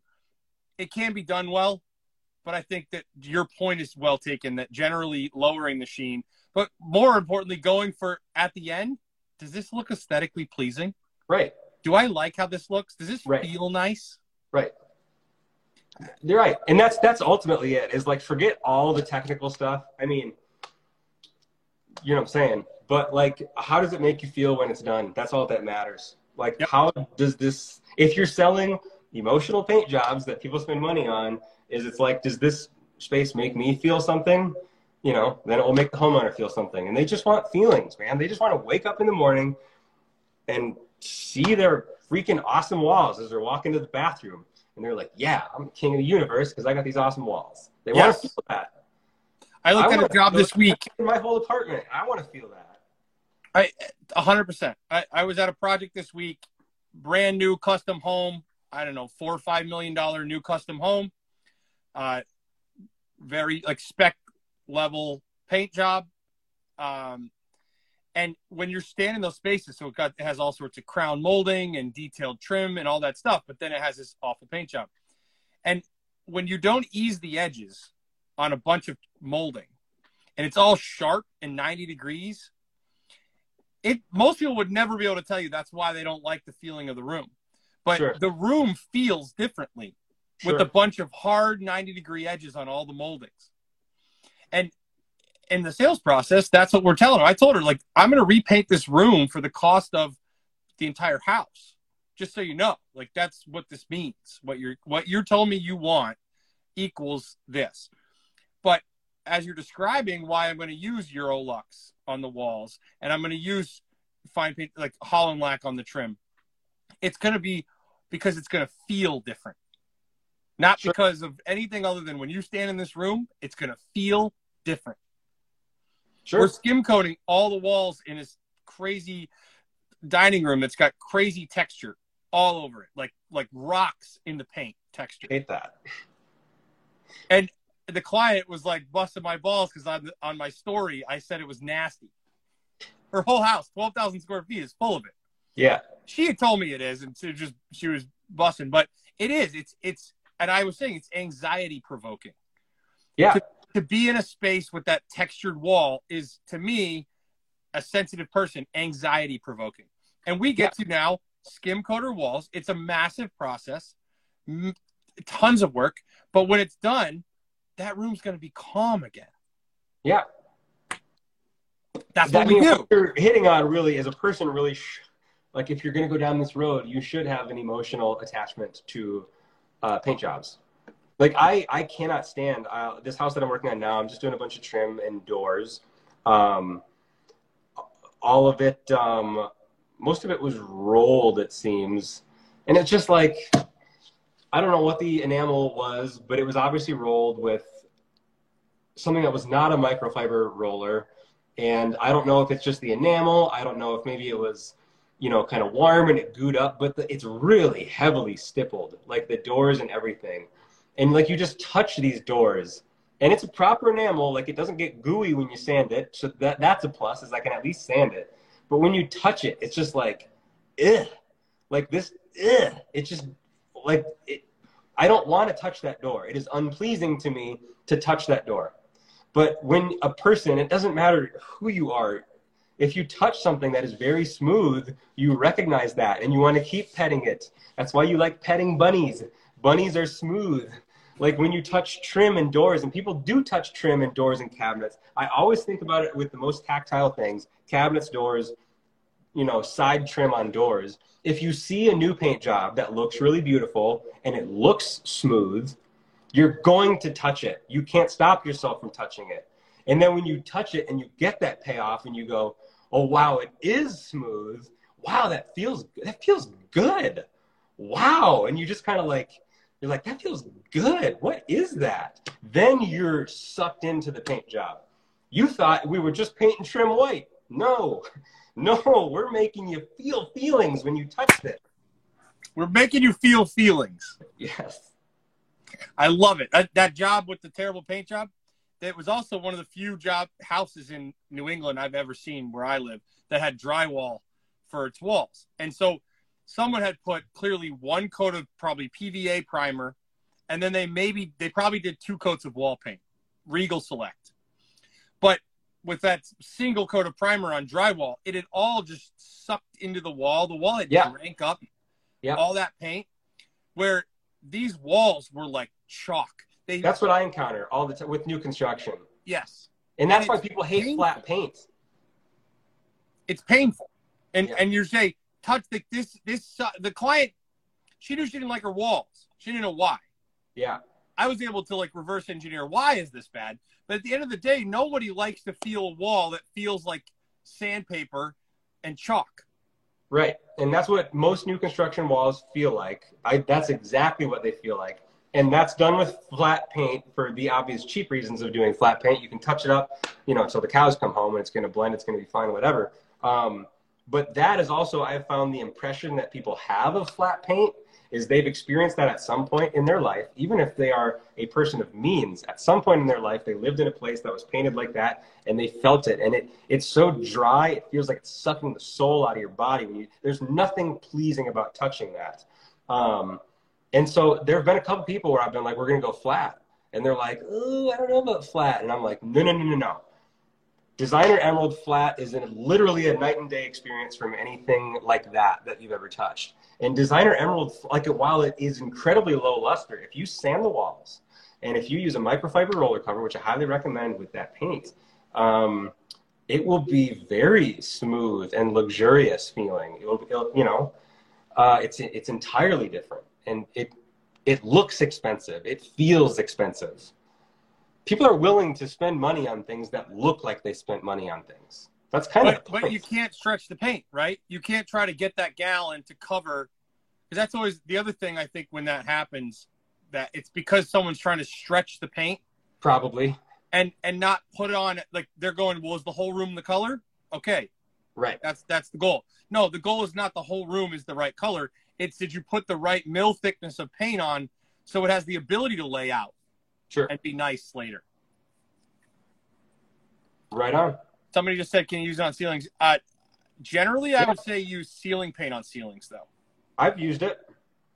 It doesn't have any sheen to it. It's dead flat. No, it has. Um, it's not as flat as ceiling paint. Um, I always use ceiling paint for ceilings. Yeah. I did a. Um, this was in a really big dining room with super tall ceilings, um, in an old house, and I we did it as slightly kind of an off white, and I shot it, and we did flat designer emerald. It looks good, but it's also like on a plaster ceiling. That's you know a little like it, there's there's no expectation of some perfectly smooth flat wall. Yeah. I think generally I would recommend using ceiling paint on ceilings because it's just so much more forgiving. And again, rarely are we, if we're going to change the sheen on a ceiling, it's a massive upcharge, right? Because Sure. it's not just changing the, the sheen, it's skim coating a bunch of walls that were never planned to have a sheen put on. Yeah, I just use Benjamin Moore flat ceiling paint. I, I think I would highly recommend, even when you're doing high end paint jobs, sticking to a ceiling paint. A high quality Benjamin Moore's yellow label ceiling paint is what we use a lot. It's high quality, truly dead flat, and the difference in cost from going to from that, which is good, to something like a, a wall paint in flat is significant because you're going to now add some sheen. It's going to add prep, and it's maybe it's a conversation to have with clients. I have it every once in a while, and occasionally they agree. But for the most part, people that's above and beyond luxurious painting. Sure. Dude, we've talked for two hours. How about that? I could talk for another two hours, but uh, I'm again. I have really bad HVAC in here, and the, the thermostat's in my downstairs. So I'm either Are you freezing or cold- roasting right oh now? no, I'm melting. I'm sweating all down my back. It, it's terrible. I'm sorry to hear that. Only because of that, and I've gone through three seltzers and I'm out. That I have to wrap this up. Um, I think we're gonna have to do this again. If if you're interested down the road, I think I- would love to continue this conversation. Check in with you a year from now, see where it, the company is called Jason Paints Minneapolis. Is that right? Actually, Jason the Painter. My handle is Jason Paints MPLS. Okay, My company is called Jason the Painter. Jason the Painter, dude, it's tremendous. Uh, wait, did Jake have one more question? Oh, yeah, he just said repost this. Um, if I take off the flannel, I got nothing underneath, Jake. And that's this Take is not that off. kind of show. That's what the private Q and A on Patreon's for. um, I have three questions for you though, Jason, real fast before we wrap up, or I die of heat exhaustion. Okay, number one. DIY painting tip.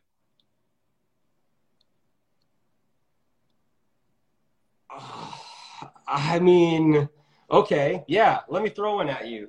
Um, let's say you want to mask uh, trim either like on a wall or maybe on a floor behind a radiator, and you can't reach back there. I've definitely like stuck. Uh, I've, t- I've ripped off a you know a strip of tape, and I've stuck one end to the end of a paint stick and held onto the other and maneuvered it in place with the stick and then swiped it with the stick.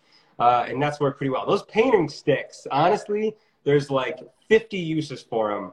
I only recently started stirring paint with them, and they work pretty well for that too. Um, but there's there's so many other things that you can use those painting sticks for, man. Anywhere. Hundred percent. So that we're not going to allow that to be your favorite painting tool, but it actually it can be if you'd like. But we've already just went down it, so you that'd be answering two questions with one. What is your favorite tool, piece of painting paraphernalia? So it's tool, paint, software, you name it. Um, okay, I'm can I answer this with two things? My first one is going to be my uh, Mirka Deros five inch orbital sander, just because I use the shiz out of that thing all the time. That thing is just like my handy little buddy, and we are sanding like crazy on everything all the time. I honestly don't know why I'm called a painter because all I do is sand. That that Deros is a rock star. Are you Um, using a backing pad? The, the backing pad to save? Are you using Abranet or are you using are you using a net abrasive or are you using yeah, Diablo. They are honestly um, twice as good in my experience as the Mirka. I'm, I'm a Mirka fangirl through and through, but I've used their five inch abrasives and I've used the Diablo ones, and the Diablo ones not only uh, perform better in my experience, like pretty obviously, objectively, um, they're cheaper, and you can just go to Home Depot and get them. Wow. Now that's a pro tip for all. There are 44 people who lasted two hours on this. That's saying something. That's a hell of a tip. And now I'm gonna have to go to Home Depot, buy some Diablo because I am I am a convert. I I believe that not everything that's expensive has to be the best. Diablo abrasives, in my experience, are just fantastic. They just are really work super well, and those net abrasives um, really hold up. I have I got the Mirka ones in 120 grit and 220, which are which are two grits that I burn through like crazy. And I swear I was burning through those Mirka ones twice as fast. They would tear easier. Um, so I do use the pad saver, just the thin pad saver. Of course, use a pad saver on Gotta have every electric sander without question, completely. Um, but I don't use anything squishier than that. I've tried the squishier one that they make, the thicker one, and um, I got it to work kind of well once. But I found that it's really, really hard to get it centered on the sander where it's not like wobbling. If you get it ever so slightly off centered, it starts wobbling like crazy and you just can't sand that well with it. So Mirka, great idea on that pad.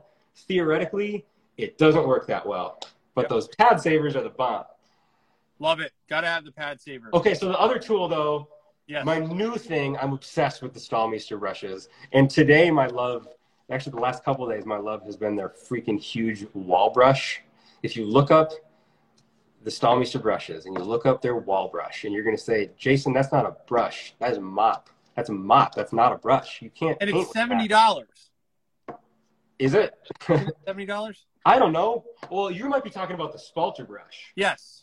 Okay, so I have the Spalter brushes I'm obsessed with too. That's a tremendous Those- brush. Those ultra thin brushes, I use those almost daily. I'm using them on the trim now, and I am brushing fantastically smooth looks sprayed trim with that Spalter brush. That is a fantastic way to finish. It's it is a magical brush. It's actually magical. But I'm talking about their big honking wall brush. It is enormous. The thing is probably five inches wide and like an inch thick. I know the one. Yes. So I got it and I used it on walls, maybe just once for like cutting in. And I freehanded a whole room. There wasn't any tape. And I used that thing and it was the bomb. It was, it's obscene using this big giant mop brush, you know, to cut in ceilings. And I'm never going back. It was the greatest feeling. I got awesome results. I was getting laser clean lines that thing is the bomb. And then I've been using it for enamel lately, and I'm using it one to um, just apply a ton of paint like you would a roller, and then I'm smoothing it out with the uh, the spalter brush, or I'm honestly on big surfaces, I'm just using that brush, and it's super soft. And if you just feather it, and you've got you know the paint kind of watered down just where it needs to be, like I did this bay window last week, and it's not perfect, but it is very stinking close to perfect. And it's just brushed with that big honking brush. So that is I like my new, beautiful bay window. that's like my new brush. And it's like, instead of having eight brushes, it's like, well, I got this one. That's tremendous. Staalmeester brushes, if they were only easier to buy. Yeah, I get them from the Fusion Milk Paint website. Um, they don't have Canada. all their products, but they have a good amount of them. And then they come from Canada and you have to wait. Have you used their microfiber rollers? Yes, they, yes. Um, so I haven't used them on something really worthwhile yet because I've really only been doing ScuffX and their microfibers are a very short nap. They're so first of all, they're amazing rollers. You blow on those things and they'll start rolling. Like they, there's just no resistance to them, so you can really feather things, which I've been looking for. You can do really smart, detailed rolling, but it's a short nap, so it doesn't hold a whole heck ton of paint. And with ScuffX, man, I put that stuff on thick. I just need to goo it on. So I go back to my three for- we use them for oil. They're for Holland. Exactly. So I want to use them. I'm gonna probably this weekend. I'm gonna roll some FPE uh, Hollandlack with it and see what that does. Next time we're talking about FPE because we didn't even get to get into FPE yet. Oh yeah, and I've got like questions for you. So, you know. We'll get there. Um, you've only been doing this for two years, but I, I need your biggest horror story, the biggest mistake you did. Did you put latex over over oil in your first year? Give me the most embarrassing moment. I painted the wrong house. Famously, Slavik has done did the uh, spilled paint on a carpet and put the chair over the top. Okay, so I can't really think of any like super big boogers. There have been plenty of like little things where it's like, come on, Miller, be smarter than this. We can do better than this. Um, but there was one that was like, it wasn't a big deal, but it was just so freaking stupid. And I'm done doing kitchen cabinets, man. I'm over them. I'm done. This one, a bunch of doors, a couple of them had like wavy glass in the middle of them. And there was one or maybe two doors where I masked one side and I didn't mask the other. And it was not apparent to me when I was spraying because flipping it around, you, it still looks like it's masked, you know? Like you still see the tape and you still see it. And there's just a ton of doors, right? And you're just, you're going and you're spraying. So it wasn't until I was pulling the tape where I was like, I just shot that glass. Like I just shot the glass with paint. Like there was no masking, just shot it. But you know, you pull out your mineral spirits and your little Scotch Brite and your whatever. But you know, they cleaned up. Like it was fine. Not not really like a horror story, right? It no, just, that, that's that's pretty good. It was an hour of jacking around cleaning up glass, just thinking like, I hate cabinets. so that's that's all I can think of off the top of my head. Well, you have plenty of time in business to make more. Hopefully, yeah. Oh God, I've got 28 more years to screw something up royally. Yeah. Jason, I, I can't thank you for your time enough. This has been amazing. I think it helped people. It definitely was entertaining. I enjoyed it.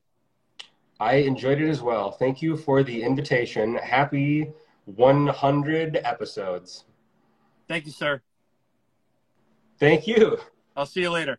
All right. See ya. Jason Paints MLPS on Instagram. One hell of a follow. This was an awesome 100th episode. I'm really glad he agreed to join me. Um, again, everybody, I do a close friends on Patreon and a private Q&A. The link is in the bio, or you can go to Patreon, look up ZK Painting. Um, I had quite the day today with close friends on Instagram. I shared some stuff that really got me fired up. I it's a safe place. It's a safe environment for me to to share the big mistakes um, and the big wins. So I'm really loving it. Um, I know the people who are following the close friends there are are excited about it. I, I think we're adding some value there, and uh, yeah, today was one of those days. We had some stuff that I'm I'm not going to share publicly that I did share through close friends. That was pretty crazy. Um, yeah, that's 100 weeks of doing this um, actually, no, it's more than 100 weeks because I, well, is it? I don't know. I have, we'll have to look back and see when I started doing this. I started it right at the beginning of COVID. So I don't know how many weeks it's been. I was doing three or four a week in the beginning, like a psycho. But I, the Q and A, the private Q and A I do is on Patreon as well. I leave it up to put questions in there throughout the week. So you can if, if you join patreon you download crowdcast and the you can add questions in there. So sunday night i go live at 9.30 at night and i answer all the questions. I share very openly um, but nothing nearly as openly as i get to share on close friends because instagram has this amazing feature where you can add people to a list of people called your close friends. And when you make a story you can post it to just your close friends. So the few, the handful of people who follow my close friends, I get to share things that I would never share publicly because they're just not professional for a business to be sharing. This is not a professional business thing. It's for contractors only. So, clients, if you're trying to get in on that, I'm sorry, but we're not letting clients find out what's happening behind the scenes. Um, it's a really, really fun place. Um, I'm, I'm excited about it. Patreon is a tremendous spot. Uh, if you want to support me and what I'm doing here, because honestly, I have to assess why am I continuing to do this show. Uh, it takes up a lot of my time, doesn't make me any money, um, and I have to justify to myself why am I doing this. So, is this podcast? This podcast is brought to you by ZK's close friends. If you want to support me and what I'm doing here and all the time I give, Patreon is the place to do that. I would really appreciate it if you went over there and you joined. Uh, the link is in my bio. I can't believe I made it 100 episodes. I, I, I really didn't want to start this thing and not like follow through on it. I followed through to 100 episodes. Um, I enjoyed myself immensely today, but I had to structure my entire day around getting to my shop for 7 p.m. Uh, that means not my wife is in Boston at our apartment in Boston. That means I'm going to go home tonight to our house in Providence by myself. Um, there's a lot of sacrifices that are coming with doing this show. I'm not certain I'm going to continue to do it. It's it's I have some soul searching to do, um, talking with my wife and and figuring out how how can I make this thing sustainable. So Patreon is one way that you can support me and and make me want to keep doing this or at least I'm, I know I'm not stopping Patreon because I have some dedicated people there who have given their hard-earned money to me in support of what I'm doing here. I, and I cannot thank you enough. It's insanely humbling that anybody wants to hear from me at all. Um, like Jason Paris says, I am a humble painter. I was at Fine Paints of Europe certification this weekend, and it was a surreal experience because five years ago I was dead broke and and just young and hungry and wanted to do better work. And I've met the people in the Fine Paints of Europe community. They shared with me that shared with me what they were doing. It inspired me. I started down this path. Five years later, I, I think I can help some people and add some value to somebody's life. Um, K2 Paint, shout out to K2 Paint. He's one of the close friends, a big supporter of what I do here. I, I really appreciate it. But I do have to, I, I don't know what I'm going to do with this show going forward. Um, I I knew I would make it to 100 episodes. Um, I'm open to hear from people what they think. Maybe I just take this whole show onto to Patreon. I don't really know, um, but it's I've obviously I've dedicated. I say we we average over two hours a show, so that's 200 hours at least, um, and you know it's it's a big time commitment, and my time is becoming more and more valuable as I grow this company and more people are. I'm responsible for more people. Um, I don't know. It's I, I love it when I'm doing it in the moment for these two hours. I get to connect with another passionate craftsperson and nerd out about what we love and do. That's tremendous. But structuring my entire day and my entire week around being here in the evening for two hours, um, it's a lot. And so, you know, feeling good, it, that's nice to feel good about it. But at some point, um, I'm not sure. You Frost Enterprises said I just started watching a few weeks ago. I wish I had started episode on episode one. You can view every episode is on IGTV. That is, I love Instagram for so many reasons. One of those reasons is they they store all my stuff for me for free, and so you can go back all the way to the first episode. It's going to be very cringeworthy, I assure you. I was an excitable boy. I got a camera out and I just started talking.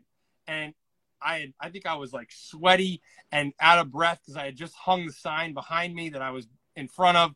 And then you learn everything is backwards because you're doing this into the front of the camera.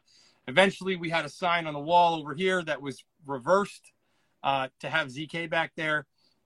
We've now put a TV up there instead. So I've lost that. I have this bootleg. I mean, if you look behind me, this kills me every single time.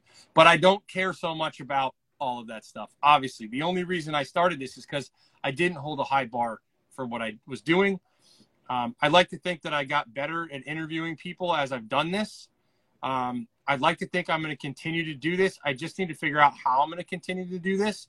Um, that makes sense for my life, my family, um, and my business. And I, I'm open to feedback. If you guys want to send me DMs about what your take is on this, if it's added value, I'd love to hear it. Um, but I, you know, I made it to where I said I was going to make it, and now I need to figure out what the heck am I doing next. Um, because I love doing this show, but I don't know. Um, but yeah, I, I'm over it. I got over it how funny was Pierre Finkelstein and I both had printers in the background while we did this our show. I, I, I didn't get a chance to interject that, but I was dying that yeah, obviously I'm not spending a lot of time on my background. Um, that's that is I mean, God, that is rough. Um, but it is what it is. And I think I'd like to think we put out some pretty good content over this period of time. Um, I just need to find a way to justify doing it further. And I, I don't know. I, I, I was going to put this out to the community because what I have found is if I took on sponsors, I think that more pe- people say they like to support people, but at the end of the day, um, the model of sponsorship driven content is what's predominant, right? I've been doing Patreon for a while. My Patreon following is exactly the same. It's pretty much the same size as it was after the first month. I love my people who are on Patreon. Thank you so much. I'm in, internally great, eternally, not internally, grateful for people putting up their hard-earned money to support me. But I was hopeful that it would grow and continue to grow, and more people would see value in and and putting their money there. I, I now see why so many of these conferences and these shows do the ad based revenue model because people are much more likely to just give their attention to ads. We don't do ads on the show. Obviously, you guys have noticed that. I, I'm never stopping to do ads for things. I've not, I didn't want to do ads. I want my idealist part of me wanted to just think that I could put out great content, add value, and people would want to support that through Patreon. And there are people that have done that, but I think people would say that that's how they are, are wired, but more likely, I think people, it's more likely for people who to want to sit through ads and have the revenue come that way. And that that hurts my heart a little bit. I wish it was different. I don't like sitting through ads on shows, but I know that they're all doing those shows for free with ads because that makes them more money than doing shows on Patreon. Um, I don't know why I'm I'm sharing all this stuff because I don't I don't know if I'm going to keep the, I don't know it's out there now whatever. Um, you know, I love this a lot. It's a lot of fun, but it's it's it takes a lot of work, and I don't have anybody scheduled for next week. And for me to schedule the next six weeks of of guests is a whole bunch of time, energy, effort, asking people, trying to schedule people, you know, taking time away from people, and you know, I don't know. It is what it is. But thank you for your time. I really appreciate it. I'm prob I'm there's probably not going to be a show next week. I'm going to take some time to figure out what am I going to do here and if this thing continues because it's cool to have a show, but it's not that cool. It's it's you know, it's taking up a lot of my time that my company could use if it's not going to generate revenue for the company. So that's the that's the brutal truth of all of this. I you know, when I had all the time in the world when I started this, I was doing three episodes a week because it was COVID. And now I maybe I'll do one episode a month. Maybe that's the maybe that's what I'll end up doing. But I really appreciate you guys watching. You can always listen to all of the old episodes on IGTV. You can listen to the old episodes if you do a combination of two things because I was paying an intern to take these, turn them into an audio file, and put them onto the podcast platforms. Uh, that intern has gone back to school. I'm no longer paying for that. So I think if you go to ZK Live on all the podcast podcast platforms, it stops at about 70 episodes ish, and it's the rest of those episodes are on the PCA um, Paint Ed podcast um, RSS feed. So if you want, you can listen to everyone in audio form by starting with ZK Live on podcasts. When you run out of episodes, the rest of those episodes are going to be at PCA Paint Ed Podcast. Um, I hope I added value to people, and we'll see where this thing ends up. Stay tuned. Paint Ed podcasts are produced by the Painting Contractors Association and is made possible by members and industry partners. To find out more about upcoming education opportunities or for more information about joining PCA, visit pcapainted.org.